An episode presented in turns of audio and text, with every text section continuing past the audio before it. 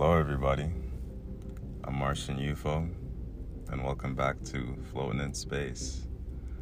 Um, we have a great topic to talk about today. Not great in the fact that it's positive, but it's, um, it's a big negative point, and I think something that will add to the ongoing discussion of COVID, of the agenda, Agenda twenty-one, about um, the things that are happening right now uh, behind closed doors, and what coronavirus or COVID really stand uh, for.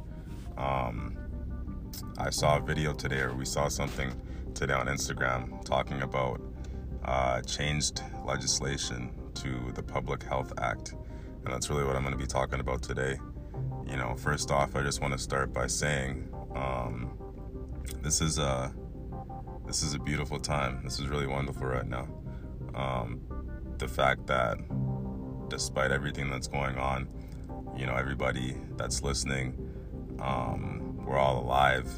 We are all continuing to um, vibrate at whatever levels that we are at. You know, we're trying to manifest whatever we're trying to manifest, but we're here, we're listening, um, and we're trying to do something. We're still around.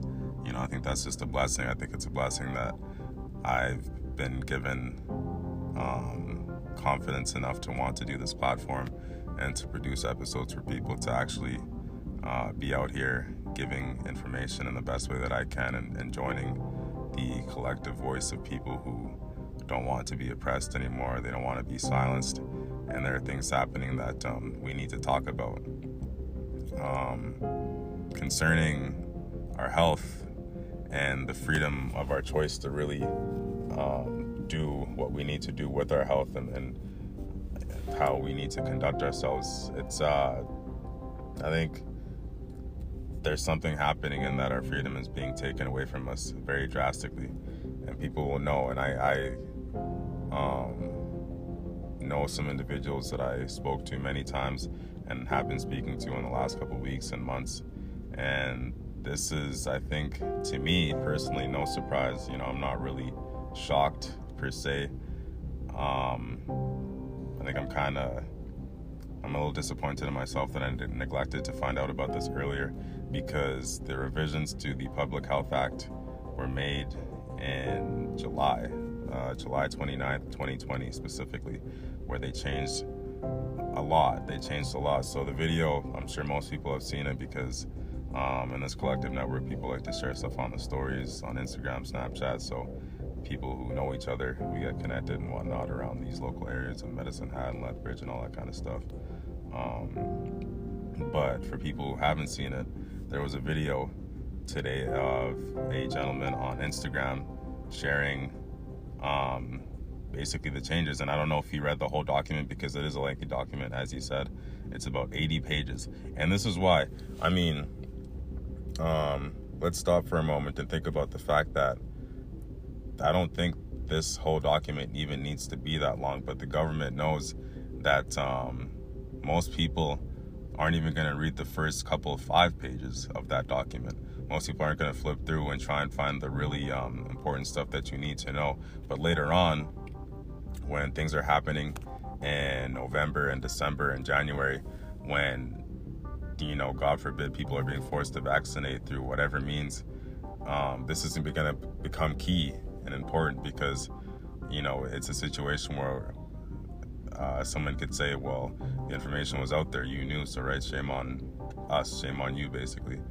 Or it's uh, acknowledging the fact that the information is presented in such a way that's so difficult to interpret, to read, um, the fact that it's so voluminous. You know, most people don't want to take the time to read all that. They can't, right? They don't even have the time to read all that in a, in a regular day. And you got to conduct your life and your schedule and kids, if you have them, taking care of yourself and things like that. Um, I, uh, sorry guys, this is going to be a little... not difficult, I want to say. It's going to be kind of interesting, because I'm here at work, so you're kind of joining me for everything that I'm doing.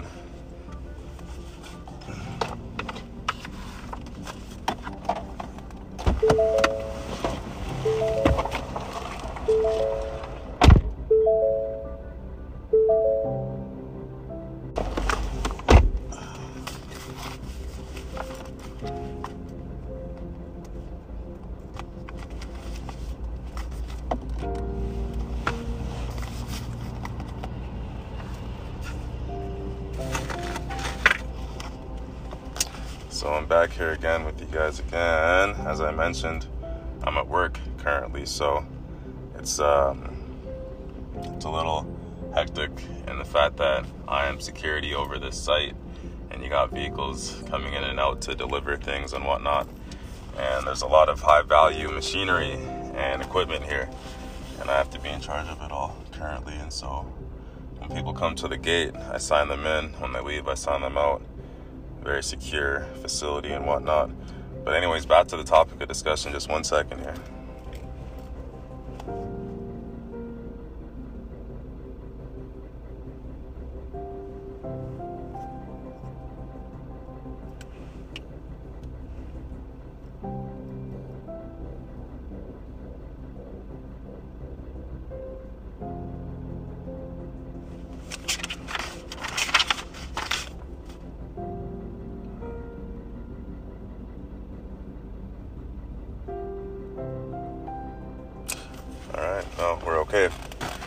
To the topic of discussion, the Provincial Health Act and the new statutes that they put into place.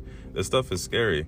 Um, when I actually went in and started reading a little bit for myself, you know, you can see why um, maybe they, they fashion it in such a way and make it difficult for people to read and, read and understand. They don't want you to, to know what's going on or what they're planning to do.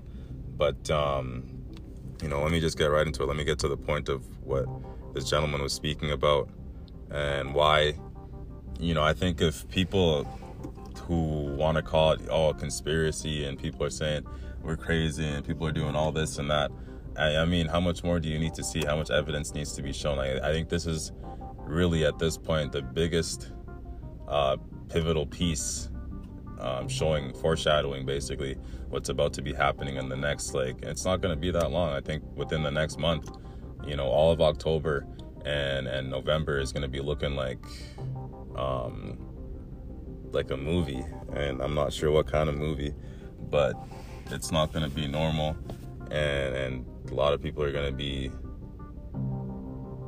forcibly vaccinated maybe, or or it's just going to be um it's going to be crazy. Anyways, let me get into this and let me uh let me tell you what it says based upon what they changed. And this is legislation coming from the Alberta government telling you now what's going to happen Um,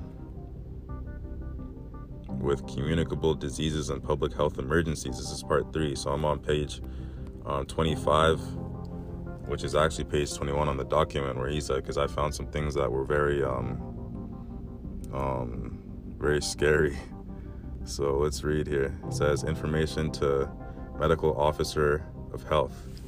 Um, where a medical officer of health knows or has reason to believe that a person suffering from a communicable disease is or may be in or has frequented or may have frequented a public place, or B, that a public place may be contaminated with a communicable disease, the medical officer of medical officer of health, sorry, may be by notice and writing to the person in charge of the public place required that person to provide to the medical officer of health within the time specified in the notice any information relating to the public place, the person, and the communicable disease not specifies uh, that is specified in the notice.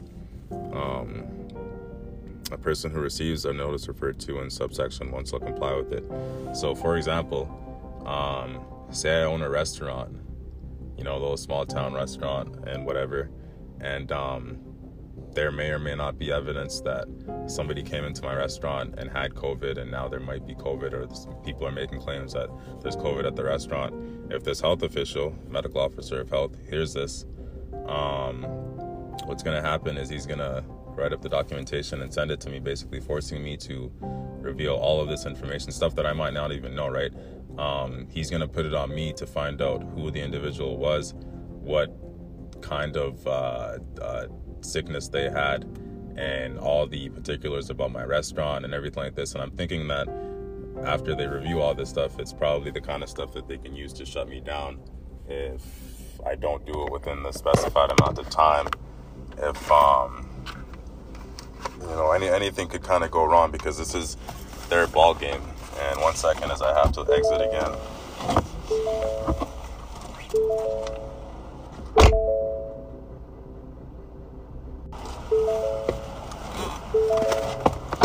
And here I am back again with y'all. Um, yeah, just doing my little thing. Anyways, back to the matter at hand, the documents, what I was saying. Um, in this scenario, uh, I, I basically don't have a choice. Anything that the medical officer of health asks me to do or forces me to do, I have to. If I, and if I don't give him the information, I'm pretty sure what will likely happen is that my restaurant that I need to survive and uh, feed my family or whatever th- that I needed for to pay my bills, all this kind of stuff, it would be done, gone, and they would shut me down. Uh, next, it says information uh, respecting a, a public health emergency where a medical officer of health knows of or has reason to suspect the existence of or the threat of the existence of a public health emergency and has reason to believe that a person has information relevant to the public health emergency that will assist the medical officer of, uh, officer of health in carrying out duties and exercising powers under Section twenty-nine in respect of the public health emergency. And we haven't gotten that to that yet. We don't know what Section twenty-nine is actually saying. That's later on. Probably some scary stuff as well. Um... Basically, I would say that this describes the fact that the officer of health can get um, snitches.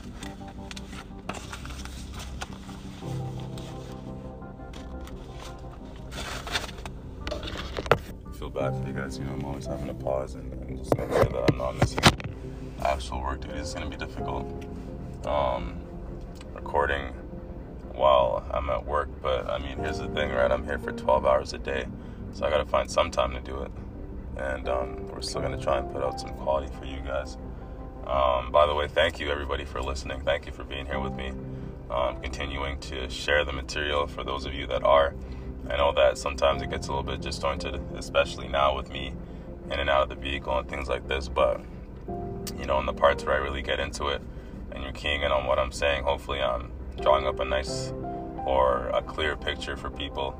Um, to have it so that we can um, we can all be uh, I don't want to use the word woke, but that we can just enlighten ourselves, that we can open up our eyes and, and um, you know, in, ter- in terms of an actual movement or uh, physical retaliation or, or what we're going to see from the people in that perspective. I'm not sure how we'll come together, how the resistance will form, but um, you know, they got the event happening in Calgary September the twenty-seventh.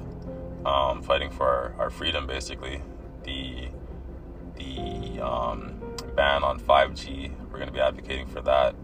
Um, the masks, all the freedoms just being taken away from people, the lockdowns, everything, you know, we're going to be fighting for the restoration of power to the people. And here I got to focus and pay attention again, or I don't.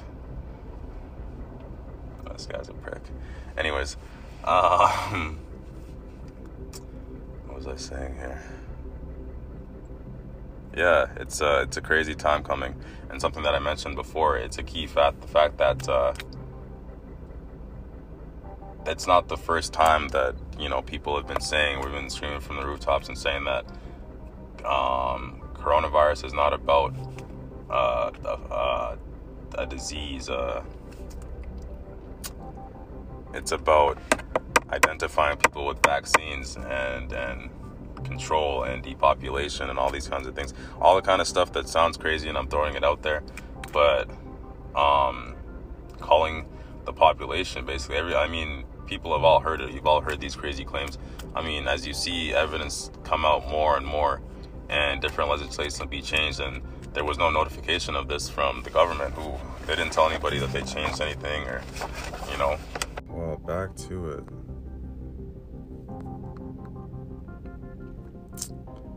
Discovery and treatment of infection. This is where we start getting into the, um,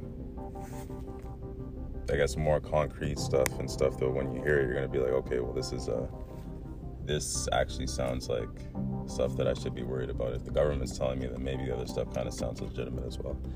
Um, when they say every person who knows or has reason to believe that the person is or may be infected with a communicable disease prescribed in the regulations for the purposes of this subsection shall immediately consult a physician to determine whether the person is infected or not, and if the person is found to be infected, shall submit to the treatment directed and comply with any other conditions prescribed by the physician until the physician is satisfied that the person is not infectious. Basically, if you don't understand what I just said there, I don't think it's too tough to, to get um, what's been written down here, what discovery and treatment of infection means according to this legislation, which is now law. Um, if, and then this is basically um, giving power to, I don't want to use the word snitches, you know, it's, it is what it is, it's slang, whatever. But they're looking for, for snitches, little government snitches, groupies to come around. And if they think that you're sick, if you got, imagine somebody who you have a problem with, somebody who doesn't like you, and all they got to do now to fuck with your life, um, they go and they hit up whoever, they call the eight one one Alberta Health num- link number, and they say that, oh yeah, I think this guy has COVID. I have, you know, has a reason. It says, um, who knows or has reason to believe.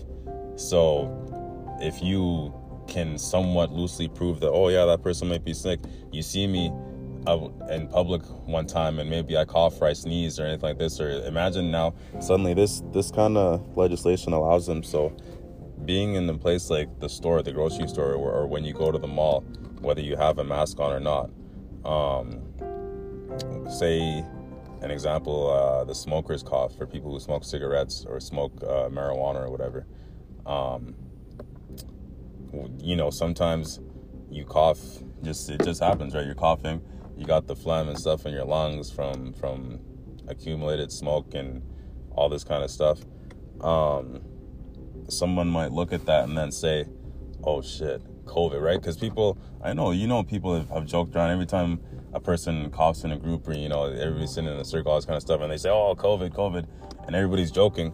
But after this, right, and people who know this, and then they want to use it against other people, you might not be joking now. You know, you'll scream COVID, and then the next thing you know, you might have officers um, coming out to grab you because you don't have a choice anymore. It says that a person is subject to the duties under imposed under subsections one and two with respect to minor children under the person's custody, care, and control. So outside of minor children, anybody is affected by this. You have no rights, no freedom. If they think that you're sick, if they think that you possibly have the COVID, fucking uh, flu disease, whatever, um, you're done, and they'll snitch on you, and you won't be able to leave said place, which say they take you to the hospital and you're forced to say, I mean, this is like a jail confinement, um, until the doctor is satisfied that you aren't sick anymore, until you've been, um, I think, you know, for people who actually go and research the vaccines themselves and the progress that's being done with the vaccines and which countries are coming out first and when it's actually going to be released and stuff like that, it's a it's a round of shots that you get. It's not just a single shot, it's a round, it's like a double digit round um of shots, over ten that you get. So imagine um when the doctor is satisfied that you're no longer sick and no longer a threat to the society, the community. I mean, you might have been drugged up so much. You know, you understand what I'm saying? This is a, a problem. This is a huge issue. Like already, already by the fact that I've just read this, this is already crossing into, um, what word could I use? Just fucking scary, deep fucking waters. Like, this is telling you, every person who knows or is, has reason to believe, um, and if you are found to be infected, because here's also the thing, I, uh, I researched, you know, people know, like, whether you believe that the uh, COVID tests, the actual tests when they're testing you for COVID, that little nose swab that goes up or whatever, um, if you looked into the information that said that pretty much all the tests were faulty, that they came out tampered with, there's not a single test that's actually um, legitimately working the way that it's supposed to be, because these tests that are coming out here, whether you believe that or not, uh, whatever, um... the idea is that all of the, the tests, um, the test packages that were sent out, everything like this, they were sent out tampered with, faulty, meaning that um, they're only real function was to trace coronavirus traces that are already in your body, right? Not looking for the new ones, but uh, over time. So you say you keep being tested and tested and tested over and over. Um, um, the first time you might get a negative test, second time you get a negative test, third time you get a negative test, but you already have coronavirus traces in your body. They're common, very, very common. You have many, right? And so over time, the test will start to say positive. And as soon as that happens, um, you can imagine, right? Because the test isn't actually testing you for COVID nineteen, a new strain of coronavirus. Um, what I mean, uh, they say that it is, but that's not what it's testing for. It's testing and tracing for um, current existing coronavirus traces that exist in your body. So because of the fact that they know this, they know that um, a whole bunch of people are going to go and get tested. The fear factor part that plays into it, um, making people go and get tested, that ties into it. And at the end of the day, if you get tested, um, you probably have to get the vaccine, right? I watched a video that said that being, um, so avoiding, avoiding getting tested in any way possible, not having to test yourself, um, is the only way to prevent from being vaccinated later in the future. But then, I mean, they're really, this is the, um, what's the word, like, this is the uh, lucrative brainchild, the thinking that, that really goes into these evil groups. I mean, they're thorough when they plan, and this really has, like, an umbrella effect, because imagine, so you have kids, or you have people that you sent to school, everybody in your home, um, people who don't live single by themselves in a home with no kids, no family, you know, you got your siblings, your mom, your dad, whatever. If just one individual in your household gets tested, and then they happen to have that positive test, which I just explained how the testing works and how it's not legitimately going to trace, like, a new, like, you won't know whether you actually have new COVID or not. You just have, um, it's just testing for coronavirus that you already have. Um, once they receive a positive test and then are forced to vaccinate, whether it be your middle school child, your high school child, your college child, and then, um, or, or one of the parents, um, what happens after is that, one second,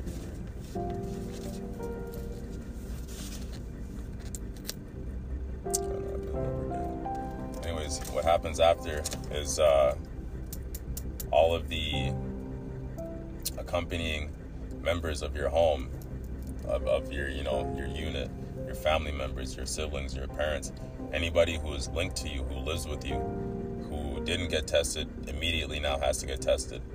Um, and that's fact. And if you guys drop positive, I mean, they're trying to cover, it's an umbrella effect over everybody, you know. So the people who are saying, you know, including me, who are trying to say, well, I'm not, you know, there's no way I'm not going to be vaccinated. I'm not going to willingly take a vaccine. And at the end of the day, um, it's either vaccine or, or no life, really, essentially, or no access to life or death or whatever. I don't, I'm not sure, but um, I'm looking at it like the only, only alternative that I see for myself is that I'm not going to take a vaccine.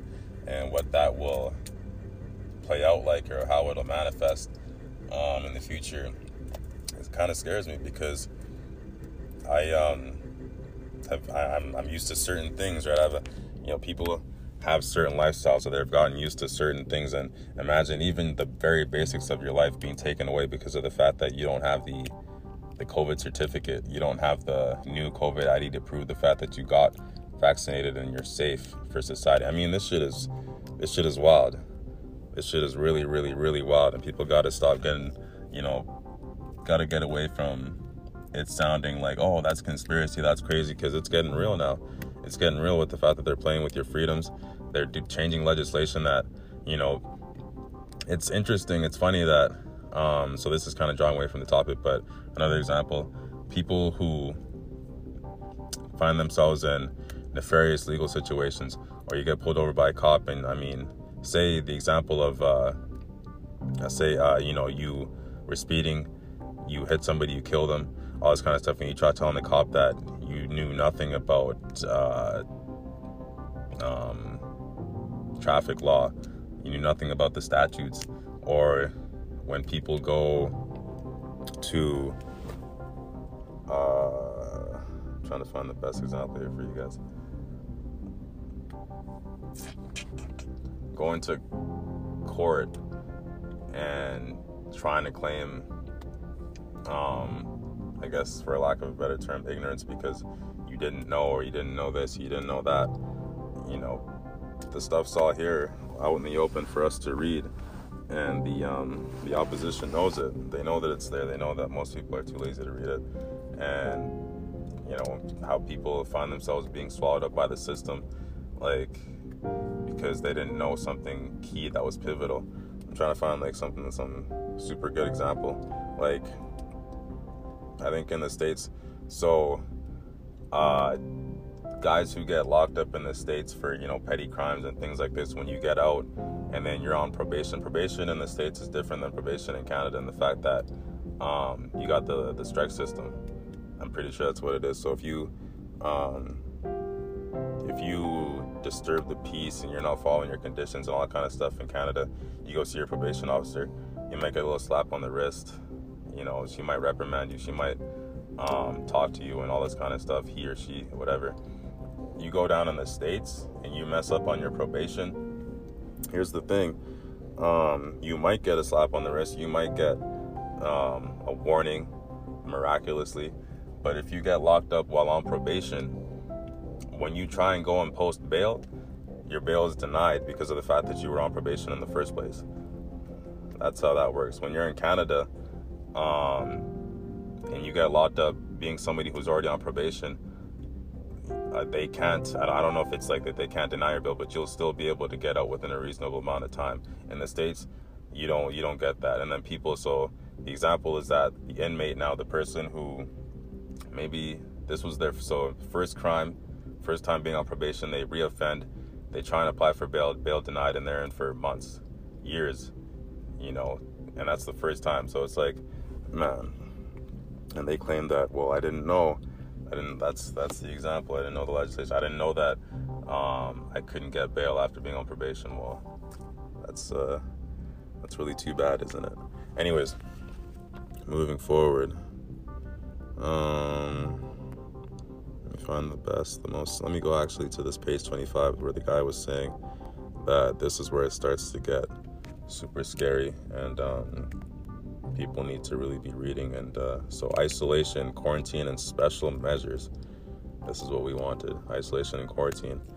Uh, twenty-nine, parentheses, one. A medical officer of health who knows of or has reason to suspect the existence of a communicable disease or a public health emergency within the boundaries of the health region in which the medical officer of health has jurisdiction may initiate an, an investigation to, to determine whether any action is necessary to protect the public health. So this jurisdiction would be all of Alberta, and one person, one medical officer of health controls that power. He has the, the right to decide whether he's going to shut down um, the whole, I mean, the whole province again if he wants to, whether there's going to be any lockdowns. Um, you know, it says to determine whether any action is necessary to protect, to protect the public health. So for the good of the public health, you guys know what happens in situations where they say, well, it was for, you know, for the better good, you know, all that kind of stuff, and usually there are casualties and people get hurt in situations like that. One second. Oh no, this has been here before.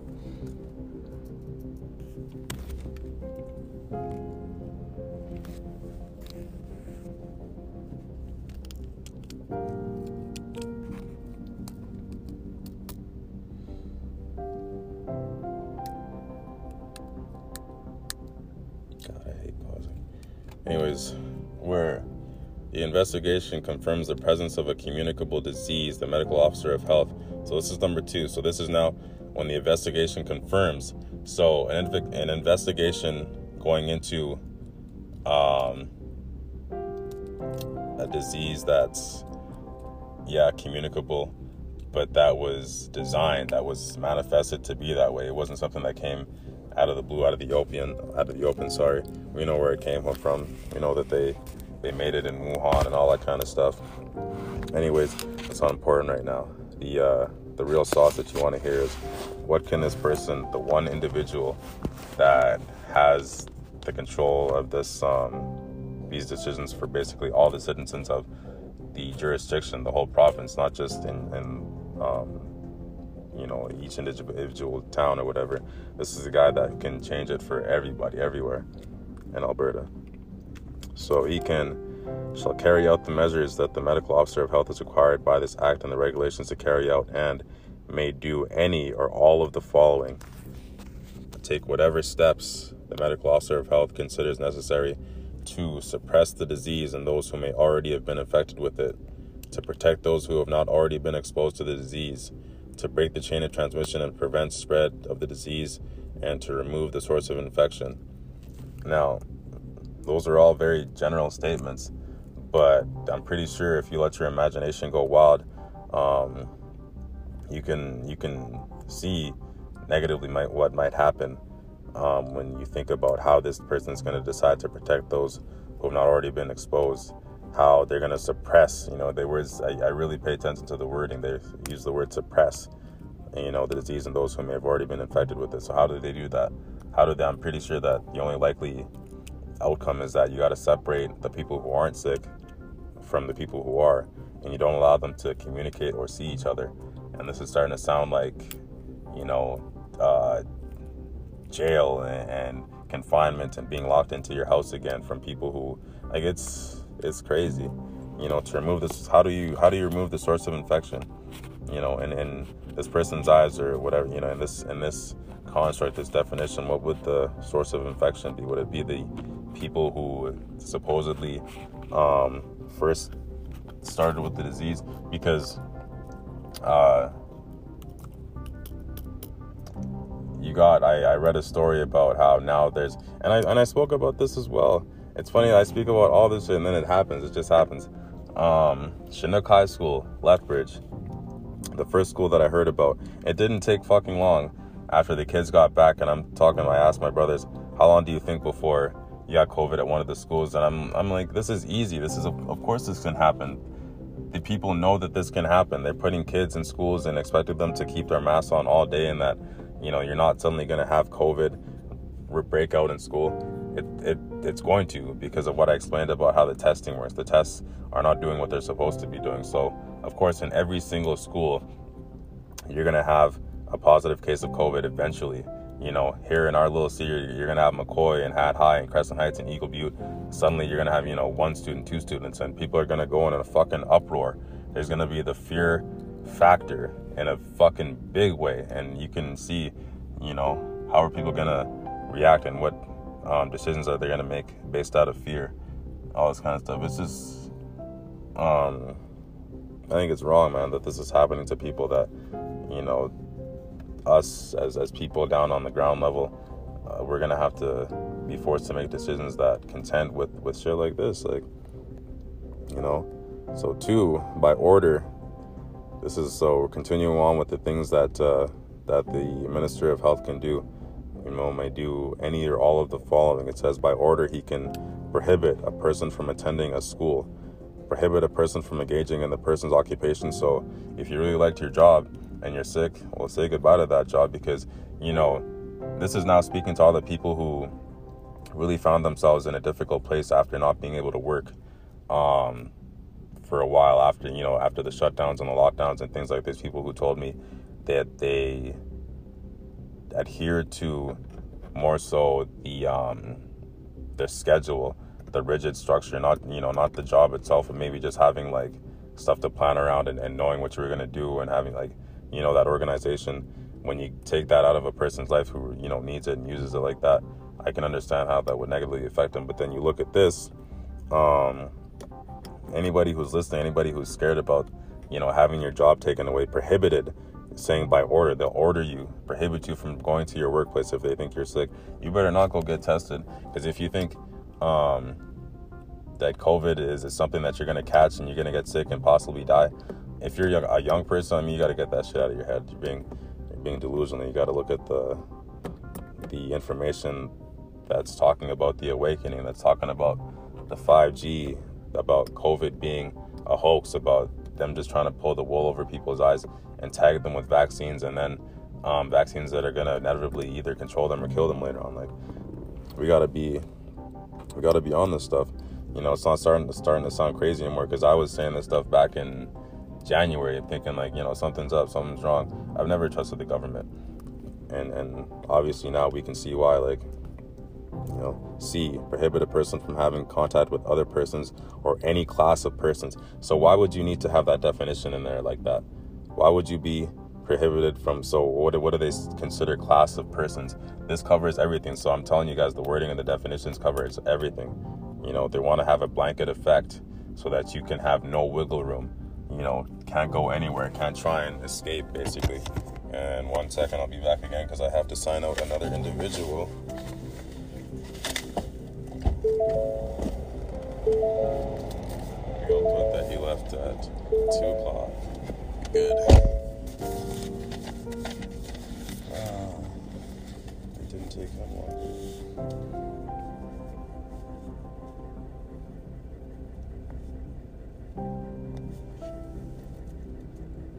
Yeah, you guys see what I'm saying? For example, um...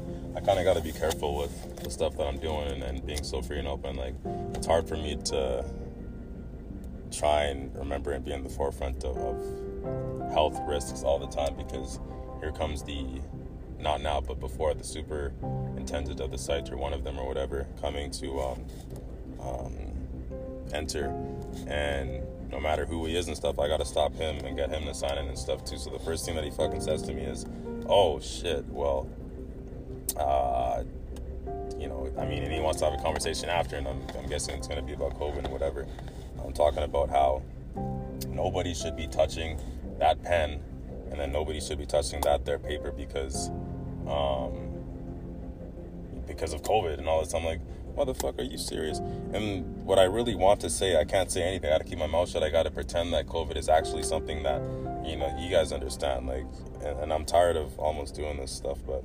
Anyways, you know, I'm, I'm tired of the effect that COVID is having and, and the fear that people are having, you know, um, that he doesn't want to even touch the, the sheet. I mean, I, I had to tell him, I told him, so, man, like, uh, I've, I've been holding the pen the whole time. The pen's for me. Everybody else uses their own pen. But as opposed to the access control log, everybody's touched it. You know, my associate who I relieved this morning, who, you know, started because a lot of these guys, they show up before the shift actually starts for me. So he started taking sign-ins or whatever. He touched it. He was giving it to other, the other guys, and it's all been set up with the culture, because even when I came and, you know, was here yesterday, was getting some little orientation or whatever, um, the guy that trained me didn't seem to have an issue with me touching the sheet, him to, how, how, this is one access control log. How are you going to have the control of, of me holding it the whole time and nobody else is going to touch it? And then he wants me to write down everybody's information each time. Um, this is what's happening. This is the same effect that's happening when you go to the fucking bank and you go to the store and you go to all these places, and everything is slow now. They've completely slowed down our lives with this, this, um, ridiculousness. You know, I just I just hate this stuff, man. Like, I I um wish that the effect of the mass shift would, would happen faster, you know, and and with whatever effects that came with it. But life is looking so off, so different. We're not even through it yet. See, this seeing this tells me and shows me that we're just getting into the thick of things now, that people in Alberta and people out locally, you know, who weren't listening before, who didn't really have a reason to care. I mean, they're going to keep releasing stuff and information, whatever, till um, you won't have a choice but to find out what's going on, because of the fact that you're scared, because of the fact that now, if you don't know and you neglect to learn information or to go and listen, or to at least just ask somebody, you know, what's the new, you know, what have they done now? What have they changed? And all this kind of stuff. You're going to find yourself being stuck up in a hospital with, you know, force, prohibited from being able to go to your job, to go to school if you're a student, to maybe even possibly see your own family if they're all still healthy. You see, you see what I'm saying? Like, freedoms being removed and taken away from you. Um, quick, like, it's already happened. This is down on paper, ink. inked in July. So, for any period, so what I said before, prohibit a person from having contact with other persons or any class of persons, meaning, so different classes meaning, uh, I think I understand, I, I interpret it correctly, but uh, so people kind of get what that means. It means that between the different distinctions of where you hold your friends, siblings, co-workers, uh, parish members, um, your ball club buddies, like different distinctions, different classes of persons, um, you won't be able to see anybody. They want to isolate you, you and the disease, and in this way, that's how they're going to try and to remove the source of infection, and, and God. So for any period and subject to any conditions that the medical officer of health considers appropriate, where the medical officer of health determines that the persons engaging in that activity could transmit an infectious agent. And I'm sure that he will think that, because, you know, at the height of it, the worst that it got when they were inflating the numbers and everything was looking like it was peaking and stuff like that. Um, when we were in the middle of the lockdown, they said that you couldn't have um, any groups of more than five, right? W- when it was the strictest.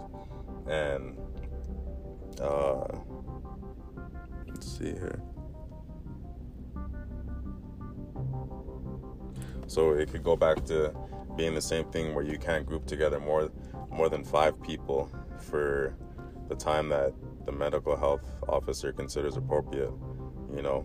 And if he determines that you're engaging in different activities could, could transmit the infectious agent, then you're not going to be doing those activities anymore. I had somebody talking to me yesterday about, you know, whether I think that we're still going to be able to, and if I was a part of this Medicine Hat spring men's basketball group league, the new formation that's beginning, um, and I'm excited for it. I'm, I'm hoping that it starts, but with with things like this, you know, having to get around the legislation, having to call and find out which rules you might be breaking or aren't breaking now, because there's a lot of dudes who signed up and put their names on to be a part of this stuff, right? Like, and, and would really be disappointed to see it not being able to happen because of Uh, the risk of transmission of, of infection. Like, um, anyways, so two point one, where the investigation confirms the existence of a public health emergency, the medical officer of health, so this is after they've confirmed, right, has all the same powers and duties in respect of the public health emergency as he or she has under subsection two in the case of a communicable disease, and may take whatever other steps are, in the medical officer of health's opinions, necessary in order to lessen the impact of the public health emergency. So this one is basically they just gave him the ammunition and, and whatever kind of shiny gun that he wants to do anything, you know, ergo anything that he wants to uh, bring about the good of public health for the better good. Remember what I said, it's not for your best interest, it's for the interests of the whole public society. So you might not even be considered when you think about your safety, your pet, like if it was for the better good of the whole group, then um it's okay. And that's scary, because like, so listen again, may take whatever other steps are, and the uh, medical officer of health's opinion, and his own opinion, he can do whatever the fuck he wants to do, and nobody's gonna check him. No one will check him at all.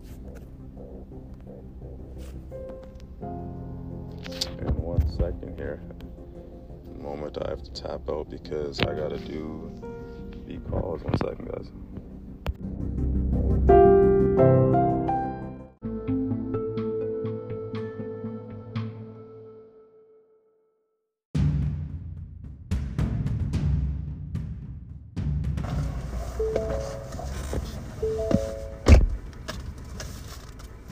Well, I just had my meeting with the superintendent.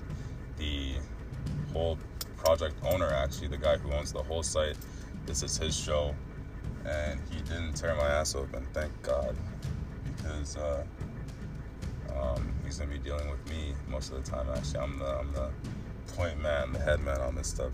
Uh, it feels cool, you know. I'm letting that get to my head a little bit, because he's like, we're sitting there, we're talking, you know. So I'm gonna be dealing with you a lot, and, and you know, uh, all this kind of thing. I've never been handed so much responsibility before. But as I say, here I am again to go and sign up somebody else.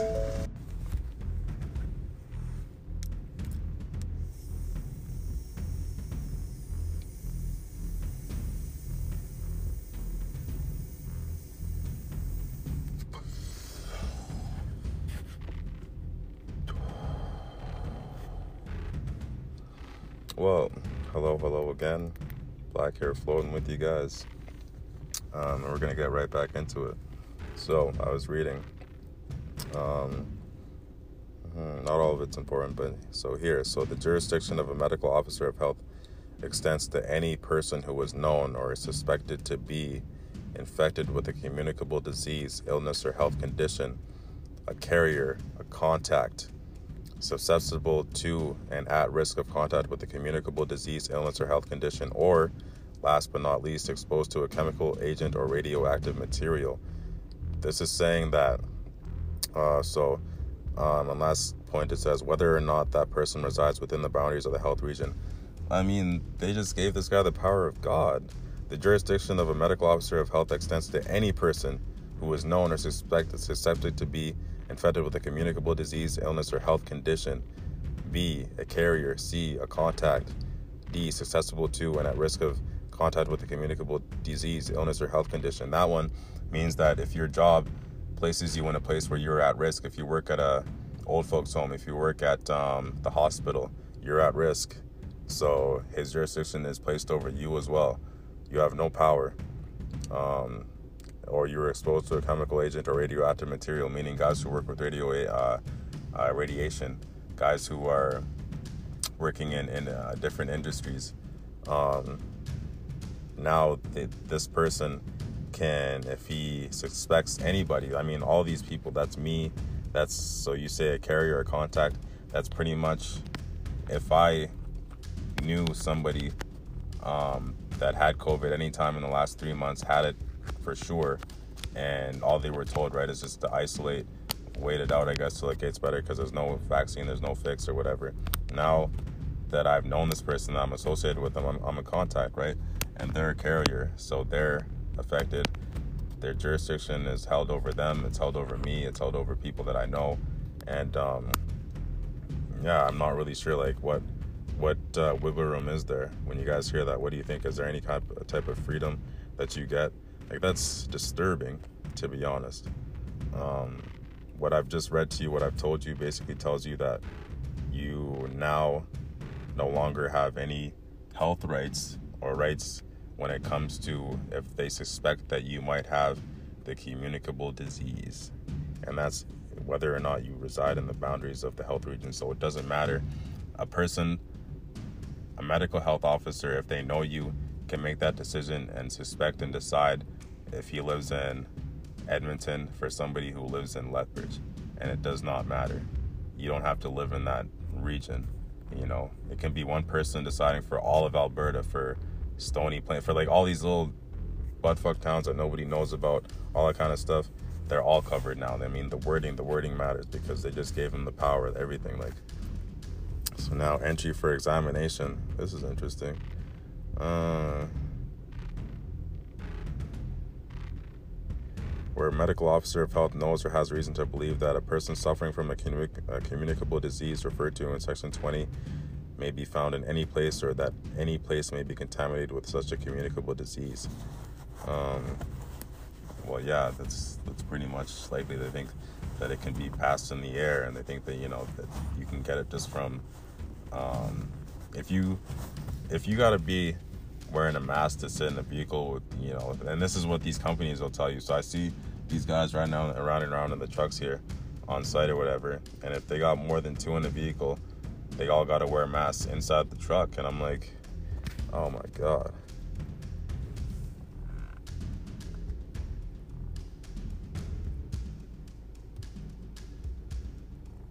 So the important part says the medical officer of health may enter that place without a warrant for the purpose of conducting an examination to determine the existence of the communicable disease. So if he suspects, he, she suspects that there is risk or that any place may be contaminated with such a communicable disease. Like, this is so general and so broad that they can go anywhere. I mean, this is your house. This is my house, my apartment. A person suffering from a communicable disease referred to in Section twenty may be found in any place, or that any place may be contaminated with uh, contaminated with such a communicable disease. This is the movie theater, the mall, um, you know, the stores, grocery stores, convenience stores, the gas, everywhere, every single where you go, they could say, hey, I suspect this to be a place that may be contaminated with such a communicable disease, because there's a high amount of traffic that comes through here. A lot of people coming in through this area.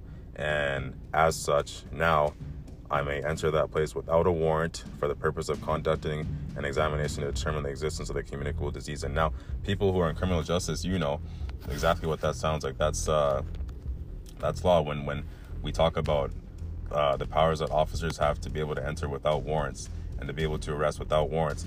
Now, this person who was not an officer, right? Not a, not a police officer. He's not an. I mean, he's an officer of the government, I guess, right?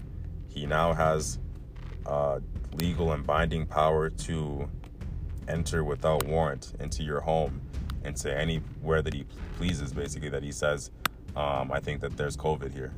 I think that there's risk and chance of COVID here. We need to run an investigation. We need to test. Um, and then moving forward, where a medical officer of health is conducting an examination pursuant to subsection one, the medical officer of health may order the detention of any person. So see, right now, this is key. This is where we're getting into the, the key stuff, because just a couple moments ago, I told you that his jurisdiction, he or she covers everybody in Alberta, all of us. And so now, because of such, um, uh, after he's run his investigation, Uh, where he is conducting an examination pursuant to subsection one, now he can order the detention of any person for any circumstance. Doesn't matter. Uh, and and they said class of persons. That was the definition they read in there. It doesn't matter if you're a professional. It doesn't matter if you work in um, industry, you know, blue collar, white collar, the different distinctions that you want to call them. It doesn't matter anymore. There's no difference. And now, Um, at least from this standpoint, when people try and like differentiate themselves uh, between, you know, how much you make and the different classes you have in your job, and oh, I'm a I'm a supervisor, I'm a manager, and, and you're just a, you know, an employee, whatever. Right now, it, it really doesn't matter. You have no protection for yourself, no no um, case to make, no rights health wise, and basically for your person, they they've taken away the right for, to you to protect your person and to not be jailed, not to not to be. Uh, detained, right? Why would you have to be detained? You have no right to say now. You, this doesn't even tell you um, that you get, you know, this isn't like the criminal code. There's no um, uh, right to a lawyer. There's no, you don't get none of that. This says the medical officer of health gets to order the detention, the detention of any person, and B, order the closure of the place, including any businesses that is carried um, in it. So in any in any business that is carried on in it. So um, a lot of these little small businesses in our town right now that are struggling to keep going and struggling to maintain, and different places that are, you know, tapped out from buying continued sanitizer and having to get more cleaning product and gloves and masks and all this kind of stuff.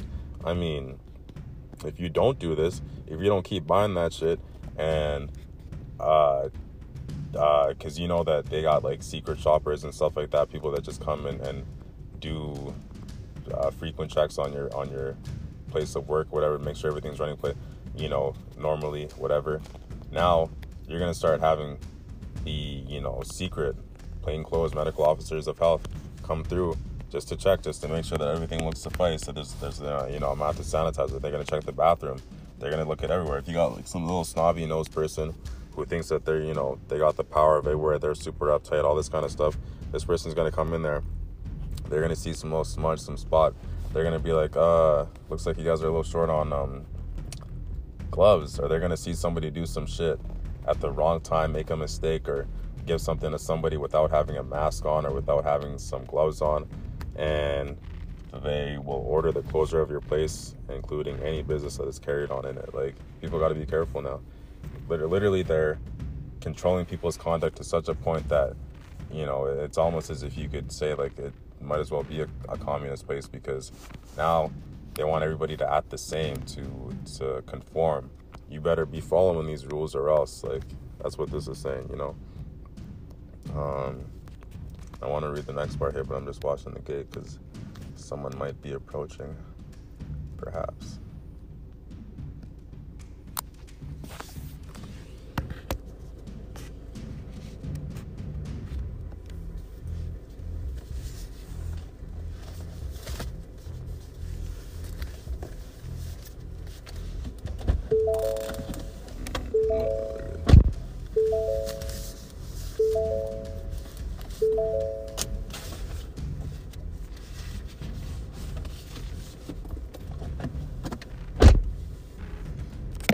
Back to it. So this part now says examination. Um, where a medical officer of health knows or has reason to believe that a person may be infected with a communicable disease referred to in Section twenty, and we might go back there and read what Section twenty says to define, you know, um, what that actually is. Anyways, that person shall, at the request of the medical officer of health, submit to any examinations necessary to determine whether the person is infected with the disease. So what do you imagine will happen if you refuse?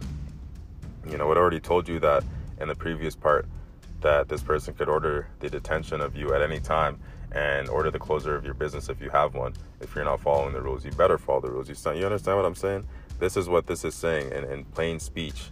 Not so plain, but when you read into the lines and you start understanding, um, and you got individuals such as myself who are here dissecting it for you. This is, um, because this stuff, this is important. This scares me. You know, my mom works in one of these places, one of these facilities, and it's a good one. It's a nice, um, expensive ass old folks home, whatever. Um, she's at risk, you know, she's at risk because a lot of these, um, individuals and residents, right, have, uh, higher risk and their immune systems are not doing so well. So when you have the numbers being reported, the, you know, all the deaths from from this place, obviously a medical officer could come in and be like, well, there, of course, there's a huge huge high risk of, of COVID being here. You know, why would there not be coronavirus here in this place and a chance of it being here? And people have been dropping dead, like, um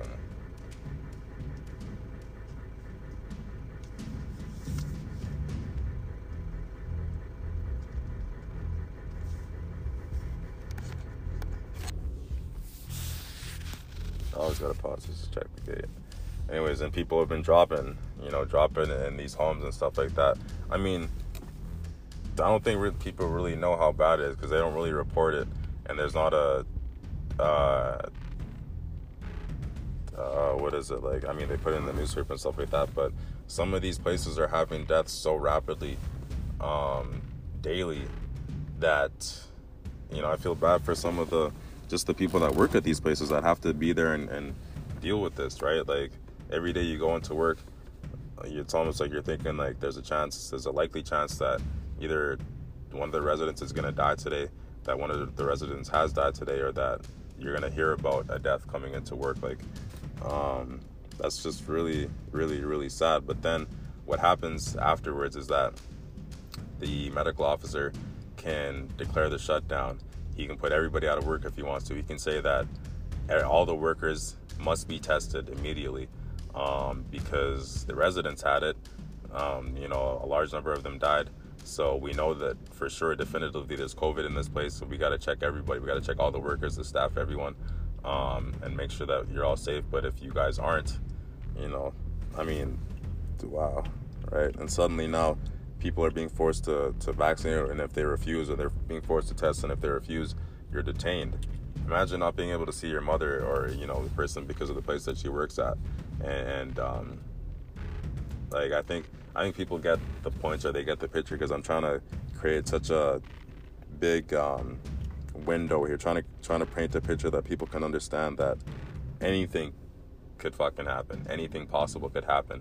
Worst case scenario, if you can imagine it happening, um, within the um, wording, within the constructs, within, within everything that we've been given right here on this uh, act, this Provincial Health Act. It is an act. um, this this allows for it, right? Allows for the worst case scenarios to happen health-wise. Allows for people to be detained. It allows for you to not see your um, loved ones and your family members without having any reason why, no explanation, and for no um, determined amount of time, right? If you guys pay attention, you guys read the wording. If anybody, you know, goes and actually tries to look into this specifically and, and tries to read it, and, and you're going to see and you're going to read the parts where it says that um, there's no time. He doesn't have to give you a time limit. He doesn't have to tell you, yeah, well, it could be two days, two weeks, two months. Um, he could keep these people detained for as long as he wants until he is satisfied that they removed the source of the disease. I think everything, everything that it says, you guys should be paying attention that this... the wording allows for anarchy, basically, um, in conducting an examination pursuant to subsection one to determine the existence of a communicable disease, the medical officer of health may require from any person who has knowledge of it the production of any information concerning the disease, including the sources of suspected sources of the d- disease and the names and addresses of any persons who may have been exposed to or become infected with the disease. So now this is a situation where um, this is either run, run or, or get taken out, run or get taken, snitch, or, I mean, you know what I'm saying? You will give up, you will, you will release and produce any information concerning the disease, including the disease, including the source, sources or suspected sources of the disease and the names and addresses of your friends, your family members. So why would they, I mean, not that they, that they just want the name, they want the address, they probably want the phone number too. They want to find this person, and if they have COVID, they're going to be detained as well. They want people to snitch on their friends, snitch on their neighbors, their family members, and um, they're going to round up everybody. But where are they going to put everyone, you know, because you're not going to take them to jail. This one's already tapped out, right? Where are they going to put people? They're going to lock them up in a hospital, right? And you're, and you're not allowed to leave. Like, this is how they're trying to take people out. If you get um ensnared in this, or one of your family members, you know, the situation, the scenario, and it's real sad, but the one that I just gave you guys now with, you know, my mother working in a in a uh one of these centers or whatever, um if this happened and she was asked to to give information and whatnot, I'd have to I'd have to bounce I'd have to you know get out of Dodge real real real quick, because if I'm taken, if I'm detained and then taken, I'm forced to give up information. Now I have to snitch, and I would not, which would probably end up in the um, outcome that I would be, I'd be detained for a long, long, long, long time. And most people probably would, for failing to provide the information that they want, for not snitching. You know what I'm saying? And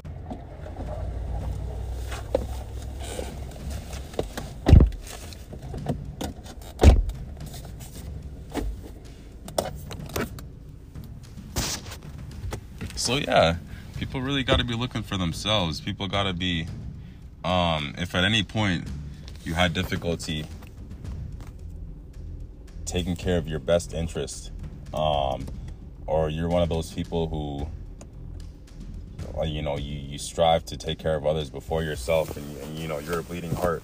You can't can't even breathe before you help yourself first. Like, this is the time to learn how. This is the time to care for your your self-interest and the people that are really within your your household, really the people that are going to be affected by you and with you and, and with your decisions, the people that might have to snitch on you, or you might have to snitch on them, you know, your little your neighbors, like everything. Like, people, you gotta imagine it as if we were as bad as California up here and shit is already burning down. Um it doesn't seem that way, but oh god, look look in the next coming weeks, two, three, four weeks, and the next coming months, when people really when more people start to uh take notice and pay attention and start looking at this, or when some if somebody else, you know, takes their time to simplify and go on a live or something and talk about the new changes to the legislation and to show people and to give it to them, you know, bite piece uh, bite size piece information, whatever.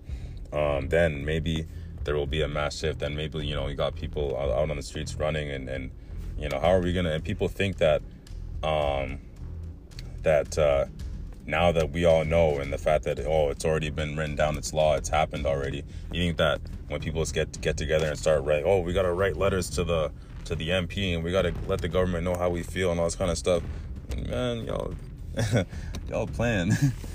You better get serious. Um. Anyways, uh, so yes, back to the wording.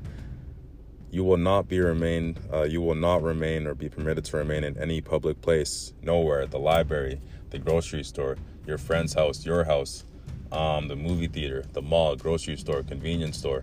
You can't go to any public park, any um, anywhere. You you know that they consider the sidewalk and the street to be a, a public place by definition, because, as I said, the wording and the words and the definitions matter a great deal. Um, so much so that when you have a vehicle, um, say it's not a vehicle that you're driving, say, you know, you bought a vehicle, you don't got any registration insurance, and you you just have it, you, but you're parking the vehicle on the street with no plate. Even if you have a plate, but the plate's not registered and it doesn't have active insurance, some dick cop can come and give you a, um, a whole shitty day and be a pain in your ass.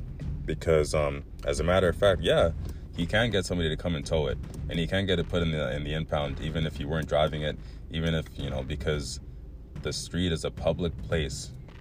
And according to the law of, of traffic regulations, you cannot have an unregistered vehicle parked on any public street on any, you know, anywhere in, in Canada.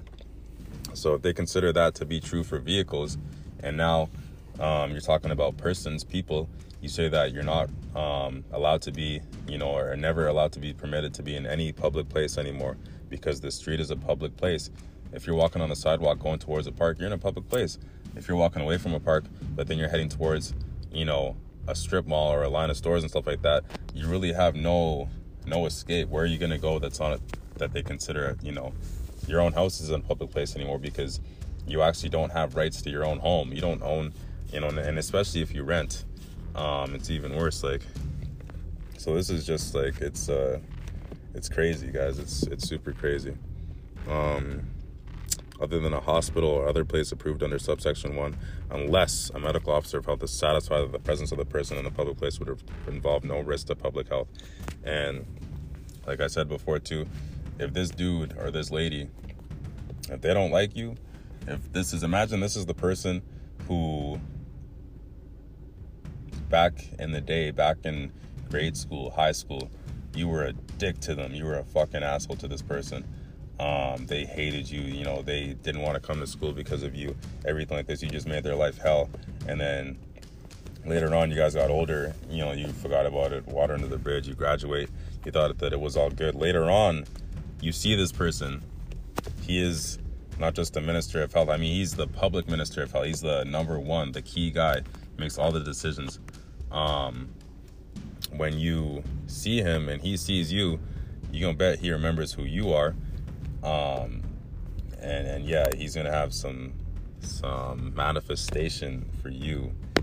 He's gonna do everything that you did to him back in the day, except all he has to do is say one word, or say the words, snap his fingers, and, and you're gone, disappeared in the hospital forever. Like, cause he doesn't have to, he can, he can extend the time that you're there forever until he's satisfied. He never has to be satisfied that the presence of the person in the public place would involve no risk to the public health, because it's not saying that you're, you know, at this point they could say, well, maybe he, he doesn't present a health risk, but he's kind of, you know, with the whole time he was in the hospital, he was kind of aggressive. He was, he was a little violent, so I think we should keep him in here. I think maybe we need to stabilize him a little bit, bring him down. He might need some, some meds. You see what I'm saying? Anything can happen. Anything can happen. So don't think it crazy, because you might find yourself um, affected by by ignorance, really.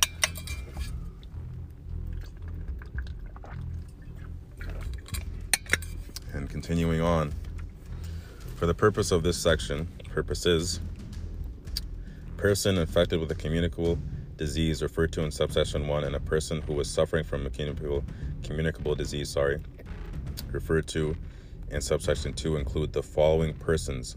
And now this, this makes it so they can tag anybody. And when I said before, so it's funny that I I um, I think about the scenarios beforehand and then I read them um, on, you know, being told to me and shown to me on paper, ink to paper, as I said, and then I'm, it's confirming that this is true, this is that they're gonna do this. So all of, of the following persons have something to fear. A person entering Alberta after having traveled internationally, we know that. A close contact of a person who was confirmed as having COVID nineteen. So that's a whole big scenario where I talked about how, you know, my mom might have to snitch on me, my siblings might have to snitch on me, I might have to snitch on my siblings or anybody who's in my house, any of my neighbors or people. If I think that my neighbor or her kids have COVID nineteen, you know, I even have reason to suspect, and I call that number to snitch, like, it's all over, right? They'll come and they'll, we're all close contacts, we're all in close proximity with each other, we say hi to each other every day. Um, so it's a, it's a problem.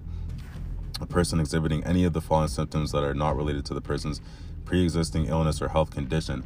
So when you try and say, oh, I got smoker's cough, which isn't really a, um, a definition, which isn't recognized as a health condition, um, you're going to, you're going to face a problem inevitably.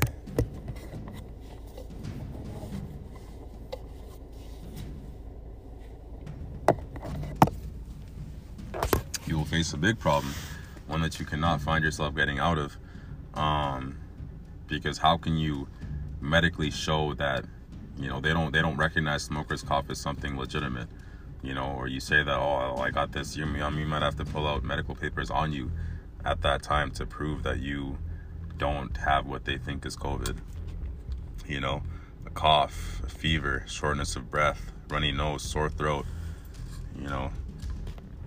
Subsection two point one ceases to have effect on the lapsing or recession of record of decision. Um, so we go on where a person is isolated or quarantined in a social care facility, a supportive living accommodation licensed under the Supporting Living Accommodation Licensing Act, a food handling establishment or living accommodation attached to a social care facility, supportive living accommodation or food handling establishment. So it says uh, a medical officer of health may, by notice to the owner of the social care facility, supportive living accommodation or food handling establishment, order the owner not to operate or permit the operation of the social care facility, supportive living accommodation or food handling establishment until the decontamination of the social care facility, supportive living accommodation or food handling establishment is completed. And so just like that, people like my mother, people who work in these food, you know, you handle food, people who work for A H S, Alberta Health Services, and they work in the, um, the kitchens and stuff there. Suddenly, you might not have a job now. You've been taken completely out of commission because of the fact that um, uh, you were involved in a workplace that they deem to be um, contaminated. You can't go to work until it's decontaminated. And, and, and who do you think is going to pay for this decontamination, right? You have places like small little restaurants, like, and I'm going to mention, because I, I, I feel like it's fair for me to say, because I work there, I don't know, I didn't, I didn't know about this place, people know about it in the town, a, a restaurant like the Scoreboard, small restaurant, struggling, and especially struggling now, was struggling before COVID, struggling to get people inside, struggling to make money, and I knew that, being an employee. Um, now I go in there to eat, and I see them after, and I'm like, I mean, I don't even know how they're afloat. So suddenly, um... they can't operate to the satisfaction of a medical health officer.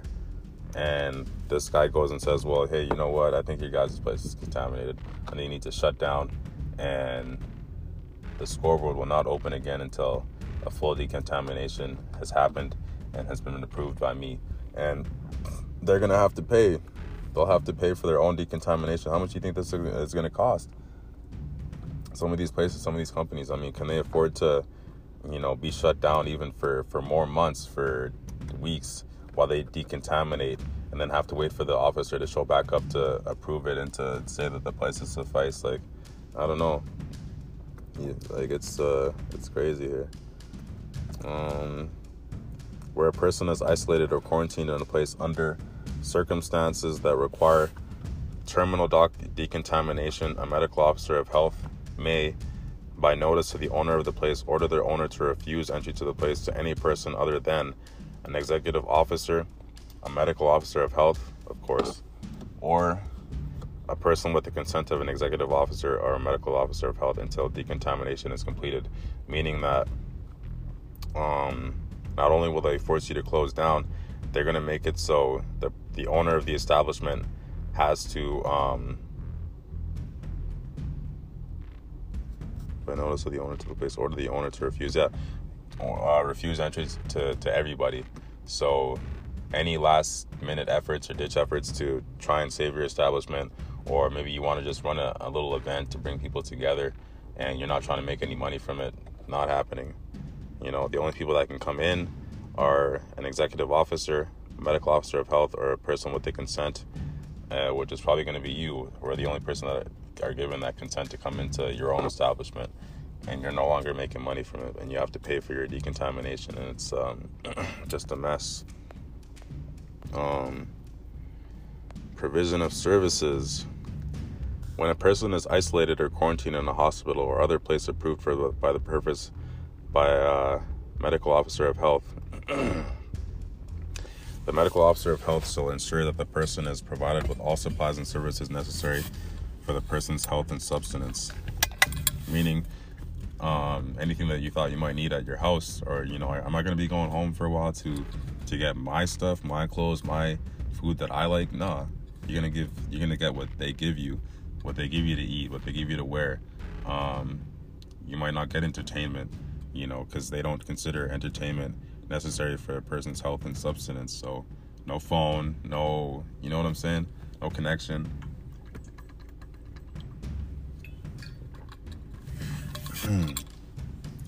The medical officer of health will ensure that any person providing supplies or services pursuant to this section takes adequate precaution to avoid contracting the, the communicable disease. Meaning, when a person shows up to deliver your stuff for you, or drop off whatever you're getting dropped off, or bringing you your new items, belongings, um, they won't have any contact with you. You won't speak to them, see them.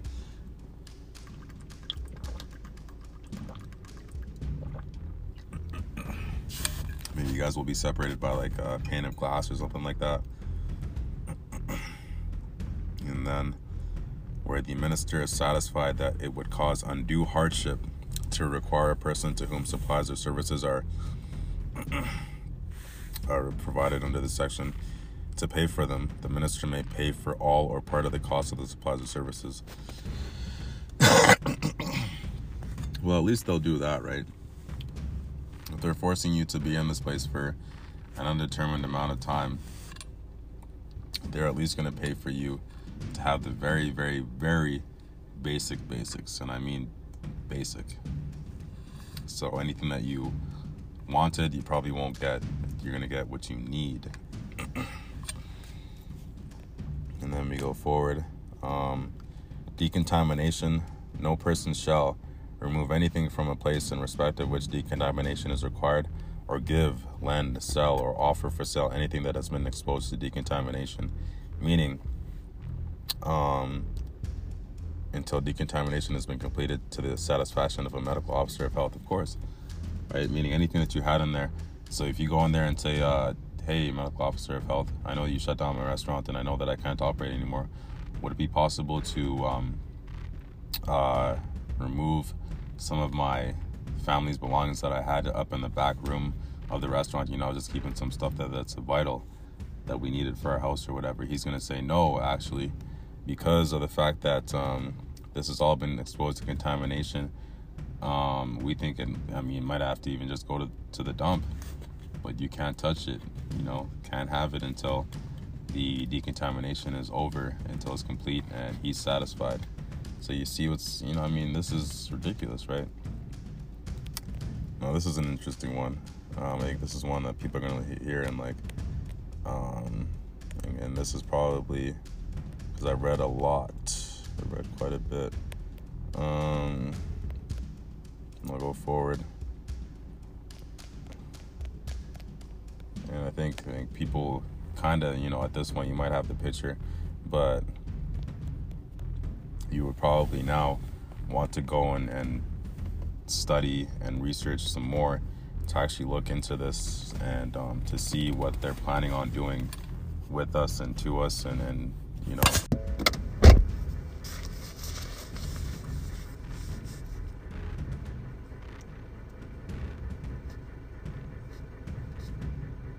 So guess what, guys? I think I did that one properly. I wrote down all of his information myself with my own pen, and I did not allow him to touch the access control log, which means that there should be reduced risk of him catching COVID, right? So, so let's go now. Um, so yeah, I was just talking about the fact that, I mean, you guys got to think about this, this, I mean, and I, and I hate to, cause I was maybe starting to sound like a fearmonger a little bit, but not about the wrong shit. Like, I'm not trying to distract people or trying to blow people, you know, blow smoke and all this kind of stuff. This is the real stuff, and I'm explaining it and discerning it, um, in the best way for myself, and, you know, trying to provide people with insight and to be prepared, to be ready. Like, I think, you know, Um, there's some people that have come out and they say, well, when the second wave happens, you know, you, you will need to have gone out and actually have bought that extra food and packed up food for the winter months, like as if you're going to be in your house for, for quite some time. You know what I'm saying? Like, or stocking up on water or actually getting the toilet paper like crazy. Like, um, I think for myself, thinking about either the best case scenario or, or how to best navigate when shit really starts hitting the fan. You got to be able to uh, travel light, be prepared to go at any time. You know, when they, when the health officers are coming for you, coming to your house, you might have to just get up in your car and, and bolt, and leave the city and, and do what you got to do. But that's, that's my plan of action. I'm not planning on having any um, huge amounts of liabilities or packing up a whole bunch of shit that I need to pack and all this kind of stuff. Like, I think that um, really people are, are going to have to, you know, and this is, I'm seeing it, like people are selling everything. You know, people are going to have to start looking within themselves and, and separating and, um,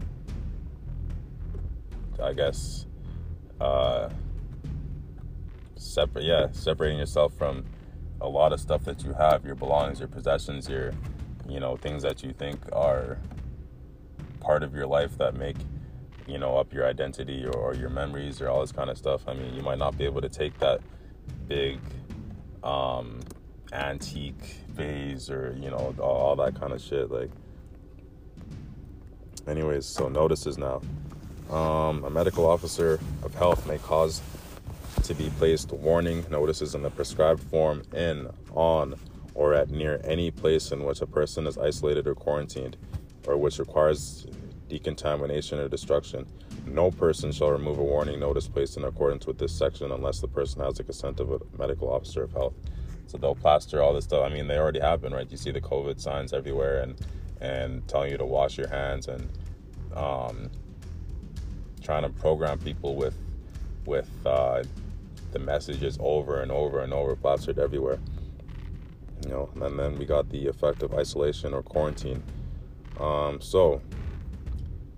Where a person infected with a communicable disease requires isolation or quarantine as prescribed in the regulations, the person shall be isolated or quarantined in a hospital or other place approved for the purpose by a medical officer of health. So y'all just heard me.